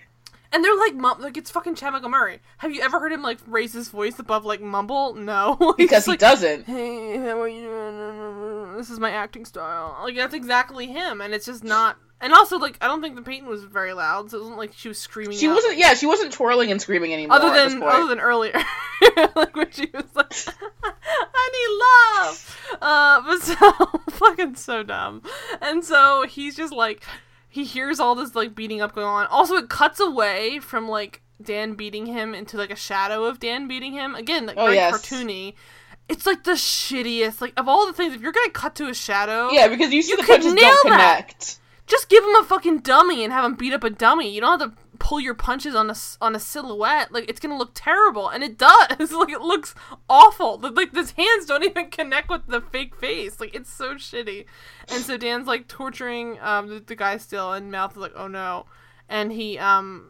I guess he gets caught by one of the by I think it's Julian. He's just like, "Hey, what's up?" He's like, "Oh no," and then um uh uh Dan I guess is gonna basically call for him to be cemented his feet and Yes. thrown over the So now they're on the bridge and they're they got the lead shoes on them. See. Now I've got questions about this. Well, first of all, he calls mouth boozy, which is what Dan used to always call Keith. So we gotta make sure Ah. everyone knows that reference. And so, in order for them to, this is their version of killing him is to get him drunk first of all, and then they they put cement into his feet into what looks like basically like a basic gardening bucket or or um trowel if you want to picture it that way. Not really like ideal for um like keeping someone in it. I feel like that could easily be broken, but for some not by not by mouth. I come on. guess not. He has no still. body strength. But still, they put the cement in him. It's not like he's there all day. Like, how quick could that cement dry? Like, it's the 1940s. I mean, still, I, I, there's a lot of questions here. It would have made more sense for him to just bury him in cement, to be totally honest. Or Well, as we know, him down with henchman the- Julian's the toughest guy around, so he just kept him there. Yeah, but to me, I mean, they would have had to wait for like an hour for even quick drying cement to, to dry quickly. But either way, they seem to just throw him over the side of this after. Well, we'll get to that scene in a second. But like, shouldn't like once he hits the water, it'll like get wet again, and he'll easily be able to move his legs. I don't But, like, think that's whatever. how cement works. That it'll just get wet again, and I think it's just dry now, and that's how. I don't know. I'm not in the mob. I know. I'm pretty me sure they wouldn't give him like, cement shoes if they just like you could get out once they hit the water. But the thing is, I mean, some people probably did do it this way, I'm sure, but like really, if you were gonna do it the proper mob way, is this just tie a cement block around his Yeah. feet. Like I think he just I think Chad Michael Murray didn't understand that part and wanted to make it more sinister and then failed. Because truly, if you're gonna if you're gonna put someone in the water after being in cement, it's usually probably after like hours. Yeah, of them being in cement. He was just in the middle of the street letting the cement dry. I'm like, what? Or maybe they let it dry earlier. We didn't see. I don't know. How did they transport him? That's the question. I would hope so. But uh, either way, he's just threatening him now, and then Peyton shows up in the middle of it, just like Like why? How? Also- what? is- what? uh, she. First of all, she's not been following him that we saw because he's probably been there at least an hour for the cement cement to dry. Was she But, like- twirling in the corner? She was going to a She twirling like spot. waits. Yeah, like she waits like forty five minutes for him for the cement to dry, and then she bursts out. I don't know. But Oh, way, there's actually been- even more of her being an idiot with, with this whole mouth Exactly. thing uh, in a second. But, but yes, Peyton shows up and she says, "I'm sorry." She says, threat. "All this time, I didn't want to believe that you were evil." Who says that? It's not true. Who brings all, up the you word evil, though? You absolutely hate this guy. It's clear, but apparently she's trying to. yeah, he pretend like grabbed you in the car earlier. Like you know Yeah. he's like not a great guy. Although she couldn't Everyone read the room and thought that. that maybe Dan respected Lucas. Which no way. No one who's met this guy for less than like 15 minutes knows he's evil. Like everyone knows. It's just it's mean, not. It's nonsense. I can see her being like he's rough around the edges. He's kind of a bad guy. Which the Mm. worst. The fact she brings up evil. I mean, he is absolutely evil. But like the fact that she even brought up that word, it just seemed weird anyway. Like you didn't. all all this time I didn't want to believe that you were evil, but you were a liar. I'm like, um. it sounds like a child is saying this line. Also, like, you were a liar. He's currently a liar. He's like murdering this man, and you think he's a good guy. That's a liar through and through. Like, once a liar, always a liar, bro. and then to, to prove he's really evil, he asked her, "How's But Lucas wait, doing, But whore?" wait, where, where you jumped ahead though. She also says, "But I think I knew all along." I'm like, Apparently so not, dummy. This is the Chad Michael Murray thing, where it's like he wants to admit weakness from her character, but he doesn't want her to actually be weak. So it contradicts itself in a way. Like she says, like all Well, this yeah, time I didn't want to believe you were evil, but I think I knew all along. So it's like those are two You different. did or you did it, dude. You were defending him. either you knew or you earlier. didn't know. Like either you knew or you didn't. And then to say, but I think I knew all along. It's like If you did, you like- wouldn't have defended him to, to Lucas. Yeah, plus it's like it's one of those things where you're just basically like trying to prove like like you get so close to you you I bet you that um you know mm, you can't tell my mom's cooking from like uh, I bet you can tell my mom's cooking from like Maggiano's or some bullshit like that. And then it comes time for someone to eat it and she's and you can say like, well, for the record, I mean, I, I've always thought that my mom's cooking, you know, it, it tastes a little bit like Maggiano's, but it could maybe be different. Like you're putting up this like at the it's like a pop up, like at the very end, it's like if this turns out to be wrong, if I turn out to be wrong, I don't want to be viewed as weak. I want to. It's, it's again, it's a Donald Trump thing. Not to, not to go back to that, but it's very like if this is gonna cause me problems for being false, I want to preemptively negate it as a false thing altogether. Like you know what I'm saying? Like she's trying to make it so that her whole point of view is actually like, but I'm actually a perfect person, so I followed you. Like, no, you just claimed like all this time you didn't want to believe you were evil, so you were dumb, but you were a liar, and I knew all along. Again, nonsense, and so I followed you. Um, and then she, and then he says, "How's Lucas doing?" Whore. Which is like, whoa! It escalated immediately. Like you think he'd try and backtrack, like, "Get out of here! You don't know what's going on. I'm trying to take care of business." And this is where he Mouth immediately throws her under the rug. Yeah, this is where Mouth yells basically. He killed uh Keith. He killed Keith. yeah, And then she says, "Is that true?" I'm And like, then she he- barely even knows who Keith is. Calm yeah. down. Then he. Oh, I mean, she, uh, he keeps saying Uncle Keith. Chad does so. Fucking But yeah, and then Dan just punches the shit out of her. yeah, it just like hits her, full like cold cocks her, and she goes down. And he says, "Go wait in the car." And then she starts yelling. He says, "Go wait in the car," and says it again, and hits her, I guess. Uh, and then And she so- does wait in the car, but no one watches her because they're all idiots, especially Julian, who should be like in charge of making sure she's watched. I mean, this episode would have been a lot shorter if she had just taken the car and drove over them all right then. Right? That Yeah. I was thinking. he didn't say where in the car to go. Problem solved. Dri- drive them all off the. And also, did she drive or walk there? Because I Don't know. I don't know because she didn't get that spark plug back. It was on the ground. we don't, we don't know the what she does club, during the day. so it's not even like she put it like in the car for her to. Oh, I, it makes me so mad. Like who just drops a spark plug on the street like that? You monster. But so she um she goes off. They throw Mouth off the bridge. He Well, just floats Uh, away. not yet, because the, she's still going too Oh, far. that was we the have to go back to oh, yeah. Haley and Nathan and Haley's music playing. yeah. Uh, Well, no, my, I, I'm wrong here because my notes say then they throw mouth off the bridge. Turns out they didn't because they're it's again poorly written. So they actually like did all the lead up to him being thrown off the bridge, and then he continued to talk to him for five more minutes for no reason.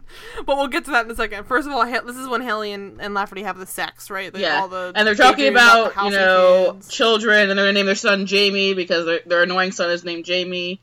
Um, and, And then you see, spoiler, alert, the camera pans to the right, and instead of actually like doing any kind of like you know written exposition or, or I mean, well, the interesting song that's playing is called Mrs. S. Miss- Ah, Yeah. And so instead of any decent like dialogue or plot, they actually just show you marriage certificates sitting on the on the uh night ta- nightstand table. Like it is so dumb. And of And then like I was like, they got married? What? Like And part of the problem is this, like post season four, a lot of Nathan and Haley's plots are just like relegated to them, like reminding people this is why you love them. It's like just give us more reasons to love them, as I opposed to just telling us why him. you love I find them. him so like distrust. I I, don't, I think we went over this in the last episode we watched of this show. I'm so suspicious of him for whatever reason. I just do not like him.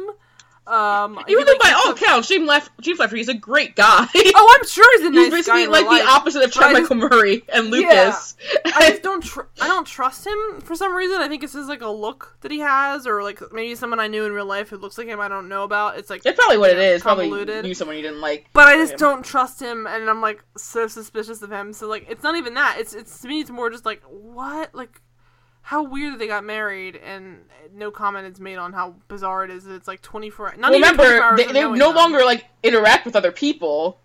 They've just been like fucking holed up having sex this whole time. So I hope Lucas has already got a replacement because he's like fucking MIA. Well, Lucas, Like, we'll, gone. we'll see, does not care about this bar at all. Jesus.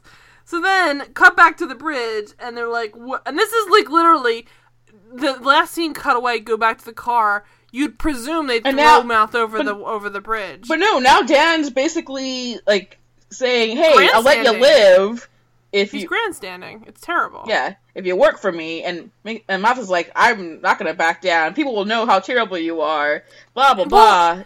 But he says this. He says, "Well, well, well." The boozy reporter cracked the case. Well done.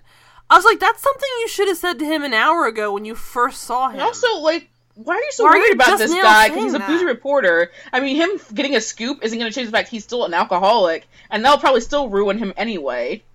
and it just makes No one's me going to so buy what he writes. Because this is what I'm saying. Like I feel like they like these zingers are all over the place. Like all these shitty little like like like smirky lines. But like that line in particular is like when you first stumble across mouth at the at the warehouse is when you should say well well well the boozy reporter cracked the case well done. You don't say that just as you're putting him into the water. Like you've had a full conversation with him ostensibly at this point. Like what are you just now getting to that about? Like it's so weird. Like everything about it's so poorly scripted. I hated it. Oh my god. So then he says, "That's what I would have said." Like an, all that stuff. So he says, like, "Well done," and then he says, "You're going down," pretty much. Just like he says, "You're going." Well, I should say that. Sorry. Mouth says, "You're going down," and then Dan says back to him, "No, you are." Basically, And, Ma- and just spits in his face, by the way. spits in his face, which is nice, and then throws him over the side. And then this is where I still I'm like I'm still, I'm still not sure about this cementing of the feet thing, but we'll see. And he still manages to go down under. It would have been way more interesting if he had like managed to get out of it, because then it would have been more conflict. Instead, it's just like No, let's, another person. let's never make Mouth competent anything, because when they do, I mean- they overcorrect, uh, and they do it a lot. Really? Mm. I, I remember. I I'm remember happy when hearing, he like, fails. Isn't there like a lot of stuff about like him being like you know, like following cheerleaders around? Like, why don't you like me? And then like they like him, and he's like treating them like shit or something. Oh yeah, yep, and like he dated a girl who was like The the, leader thing- of like the celibacy club, basically, and he basically he basically cried until she like slept with him. Literally never- cried. I've never seen the show before, and I did that 100% based off of what he looks and acts like. So that's how that's how down he is as a stereotype for for shitty white guys. But so so anyway, so Peyton somehow manages to get back to Lucas at the club. Must take the car. Well, yeah, first, she's on her yeah, own. Skill shows up and he, he's like, "Yo, look what they did to my hands. No, I Yeah, can't play piano, asshole." you. And she says they got they got mouth. Um, they killed him. No, no, they- no, no, that's not what she says. She says they have mouth. They're gonna kill him. I, Oh, I wrote my notes too late, dummy. she must have drove off as they were doing it. Maybe. Yeah, That must explain that. So like there was never gonna be enough time for you to run to, not, to him, and then Of like course mouth was dead immediately. for sure. You should have tried to so- stall. And so she she's just like, "Go, come on, we have to go save him." And it's just stupid because she knows she's driving him right into to like you should just assume he's dead. Like, come on, it's the 1940s. nope, they're, tr- they're, the they're gonna kill him. it go. It's still, it's still a chance. He's Like, alive. also, was he like their BFF? He's just some random dude who's a drunk at the bar. Like, don't risk your life over it. But then Like, she brings up the. Uncle Keith of it all, and that's Mhm. when Lucas gets out the gun. He pulls out the gun. He has a shitty asshole. Remember, the, uh, he- if you're not kind to him, God, I hated it so much.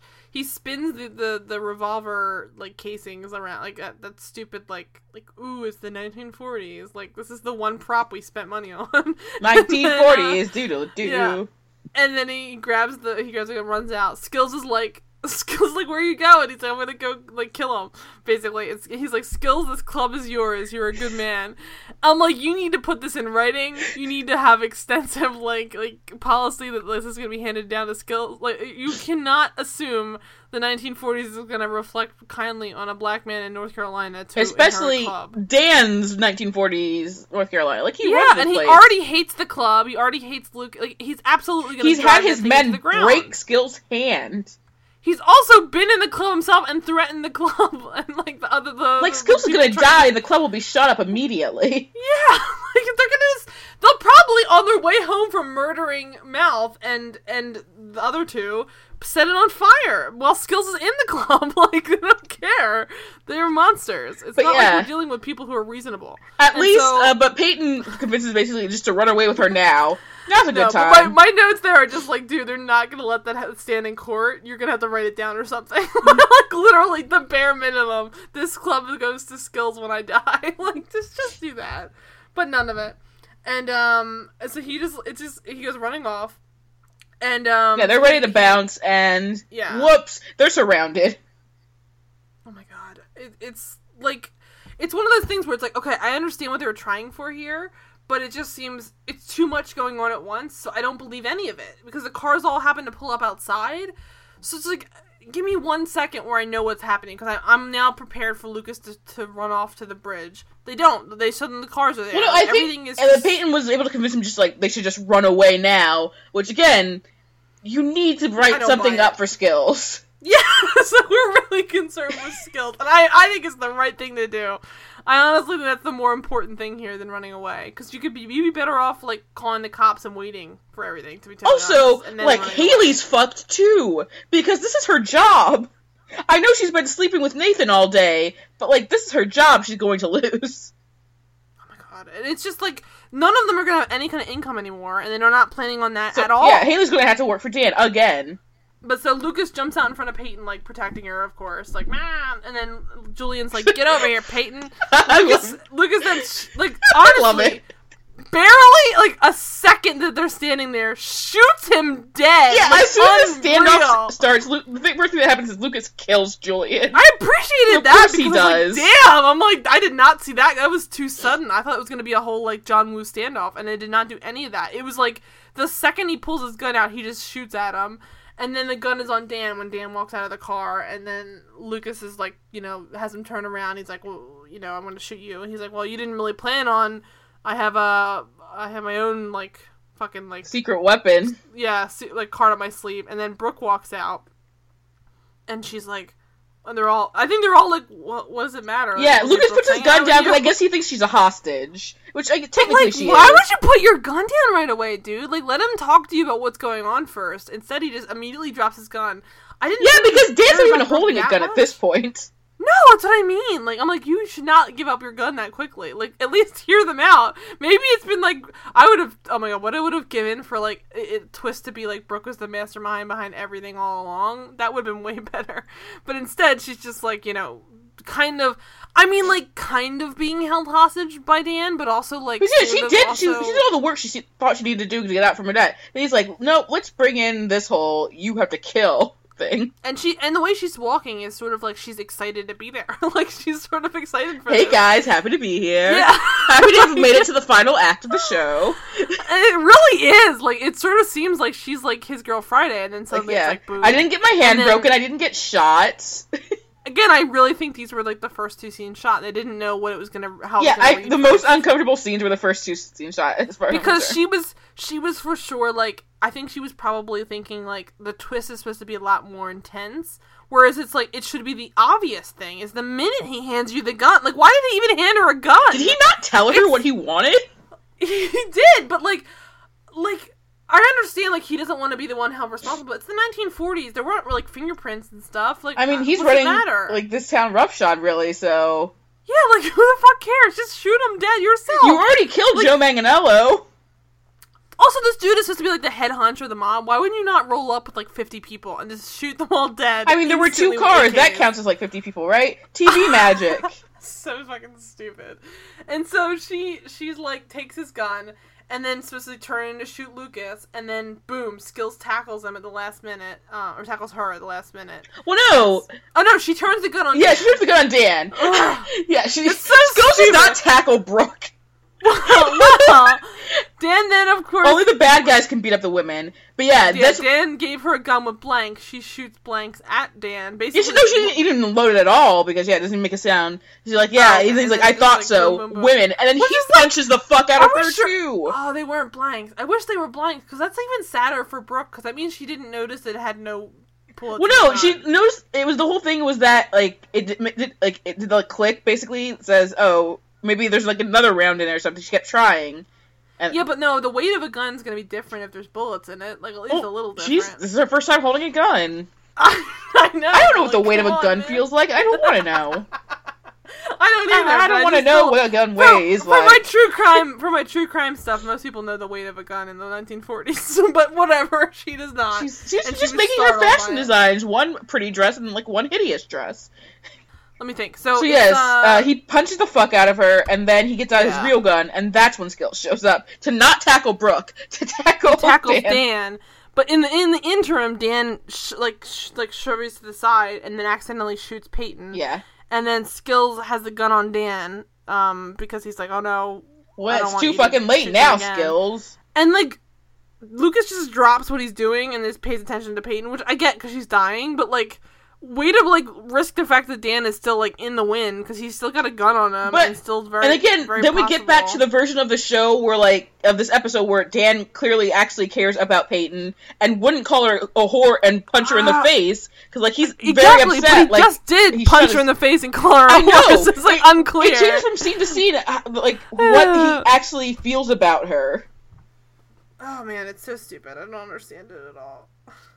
Oh my god. So yeah, he's like upset with what he did now. And I guess we'll be done with crime after this. But yeah, meanwhile, back at the, the airport where it's raining, yeah, it's, it's thunder starts, yeah. And so, so he's he's Oh yeah, I also read in my notes like, why does Peyton get like shot in this episode? Like, why does she have to die? Is like just so Chad No. can act or what? no. It's for the it's for the, the end scene to be more dramatic. It's stupid. It's again. It's like a it's like a it's like a high school kid's version of a short story. Like oh my god, on a dark and stormy night, someone thinks that they're dead, but they're actually just living a dream. It's just so stupid nonsense. And this is what he got on TV. But so he, he like she dies in his arms. Uh, he has like the stupid little necklace. He's like holding. well, we'll go back. like, "You're we'll get back to the necklace after Nathan and Haley say goodbye. Oh, yeah. You're free food. like Okay. so stupid. But yeah, so uh, instead of risking Dan getting up and overtaking him, the injured skills, they just let him like go. And Peyton dies in his Yeah, he has one bad hand. Lightning, thunder, and rain. Yes, And then um, they never kill Dan. Dan is just hanging out, like having a good day. And then Lafferty uh, deploys. They kiss. always and uh, forever because that's Nathan and Haley's thing. And then their fucking like dumb leg pops up. Like I hate that shit when they kiss and the leg pops up. Ugh. And so um, they cut back to Dan. Who's Yeah, where I going, like, where "Oh my notes in this God." scene so wet because now the rain's like pouring down, and Yeah, like, Burton's "Oh clearly shivering. It's not just like it's not just like Chad Michael Murray shaking her. dead. She's clearly shivering. She's definitely supposed to be dead by this point. So Yeah, she's stupid. very dead, but like And you can't. There's a lot of water. oh There's God. no way she's not freezing. And so he, um, he's The stupid then it's like, necklace. oh my god! And then I'm just like, oh my god, bro, what did you think was gonna happen? Like this is literally like you, they're dead. Like what do you think was gonna happen? And so he's, and then, he holds this dumb necklace up to her, and he's just like, "You're free now, Peyton." it's just so stupid. So It's like stupid. she's dead guy. now, you asshole. Dead. I'm like, what? Like this is just dumb. And then I was like, um, and then real life Lucas wakes up and realizes it was all a shitty dream, and then uh, he's like, please don't. He's like, oh, okay. And then of course Peyton's in the middle of calling.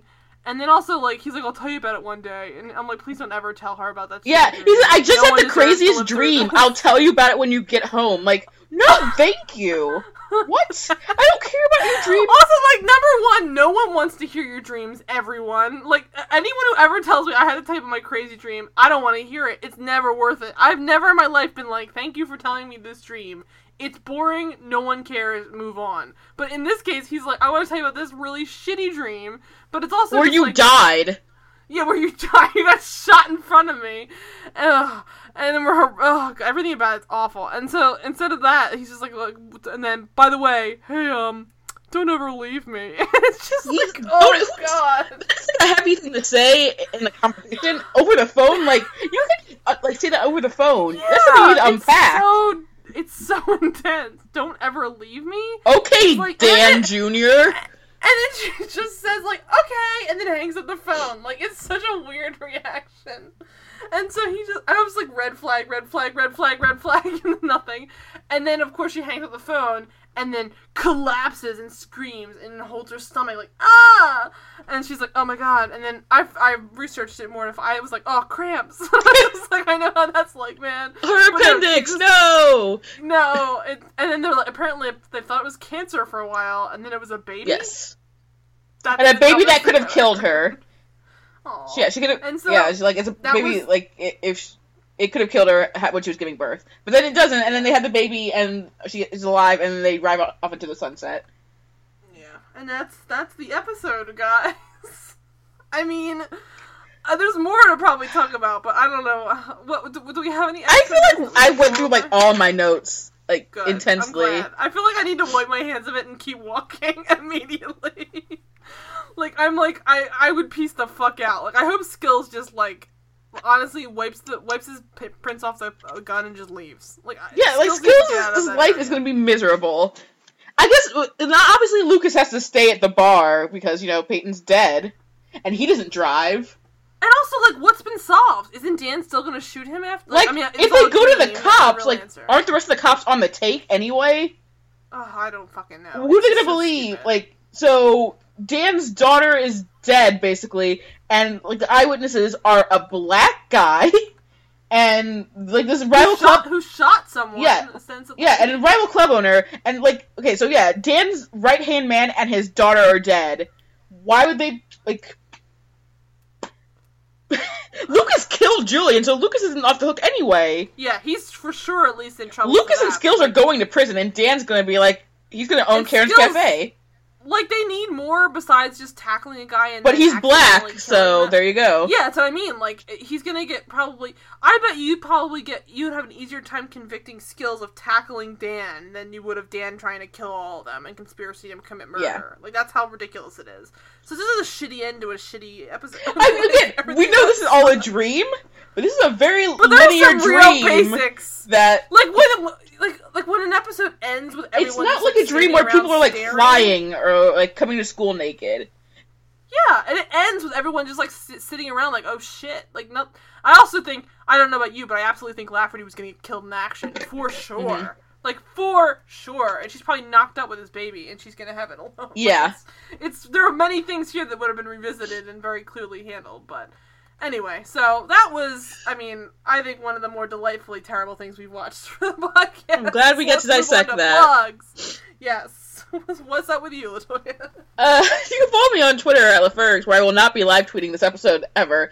Uh, Oh, but I actually, I would like to push um, a show set in the 1930s, uh, a British miniseries called Dancing on the Edge, about uh, a black jazz band. It's actually a very good show. It stars Chiwetel G- Ejiofor and Matthew Goode and Jenna Coleman and John Goodman and Janet Montgomery and Anthony Stewart Head These were all good people. yeah, it was. Yeah, it got nominated for like three Golden Globes that year, and it's really good. And it it actually has like a murder mystery situation in it too. So it's basically th- what this episode wants to be, but so much better. All right, and then as always, I am at Mara E on Twitter. The next episode of this show is going to be Glee's uh, Rocky Horror Glee Show, season two, Eh. episode five. I quit. that's like the shittiest. That's one of the shittiest things I've ever watched beforehand. Like I remember seeing this. I think that's one of those. I'm just episodes- gonna read the like the AV Club review for it. That's all you need. And I think I think that's one of those episodes where I finished watching it, I turned it off, and I'm like, yeah, I'm done with this. I never watched the show again. but um, I, I had already kind of quit before then, or maybe a little bit after that. But I'm pretty sure that's the point where I was kind of just fully gone with that show. I never really went back to it. Um, but yeah, so stay tuned for that. Um, you can rate, subscribe, review us on iTunes. There's only listen. There's only eight reviews we need in order to make a drunk uh, commentary for Entourage movie. It's very doable. So anybody who's been holding out thinking like You it won't, it won't matter, you literally it's only it only takes eight people. I know there's eight people that listen to this, so go go hit. Even if you just have an old iTunes you haven't used in a while, just go in there and just say, "This show's ridiculous," but I want to watch that. I want to listen to that fucking like commentary episode. just do that. But uh, uh, you can also find us on Twitter at the at the Televoid. You can uh, email us at televoid at gmail.com. And otherwise, stay tuned for the next one. But happy 100, everybody! Thank you for listening for 100 episodes.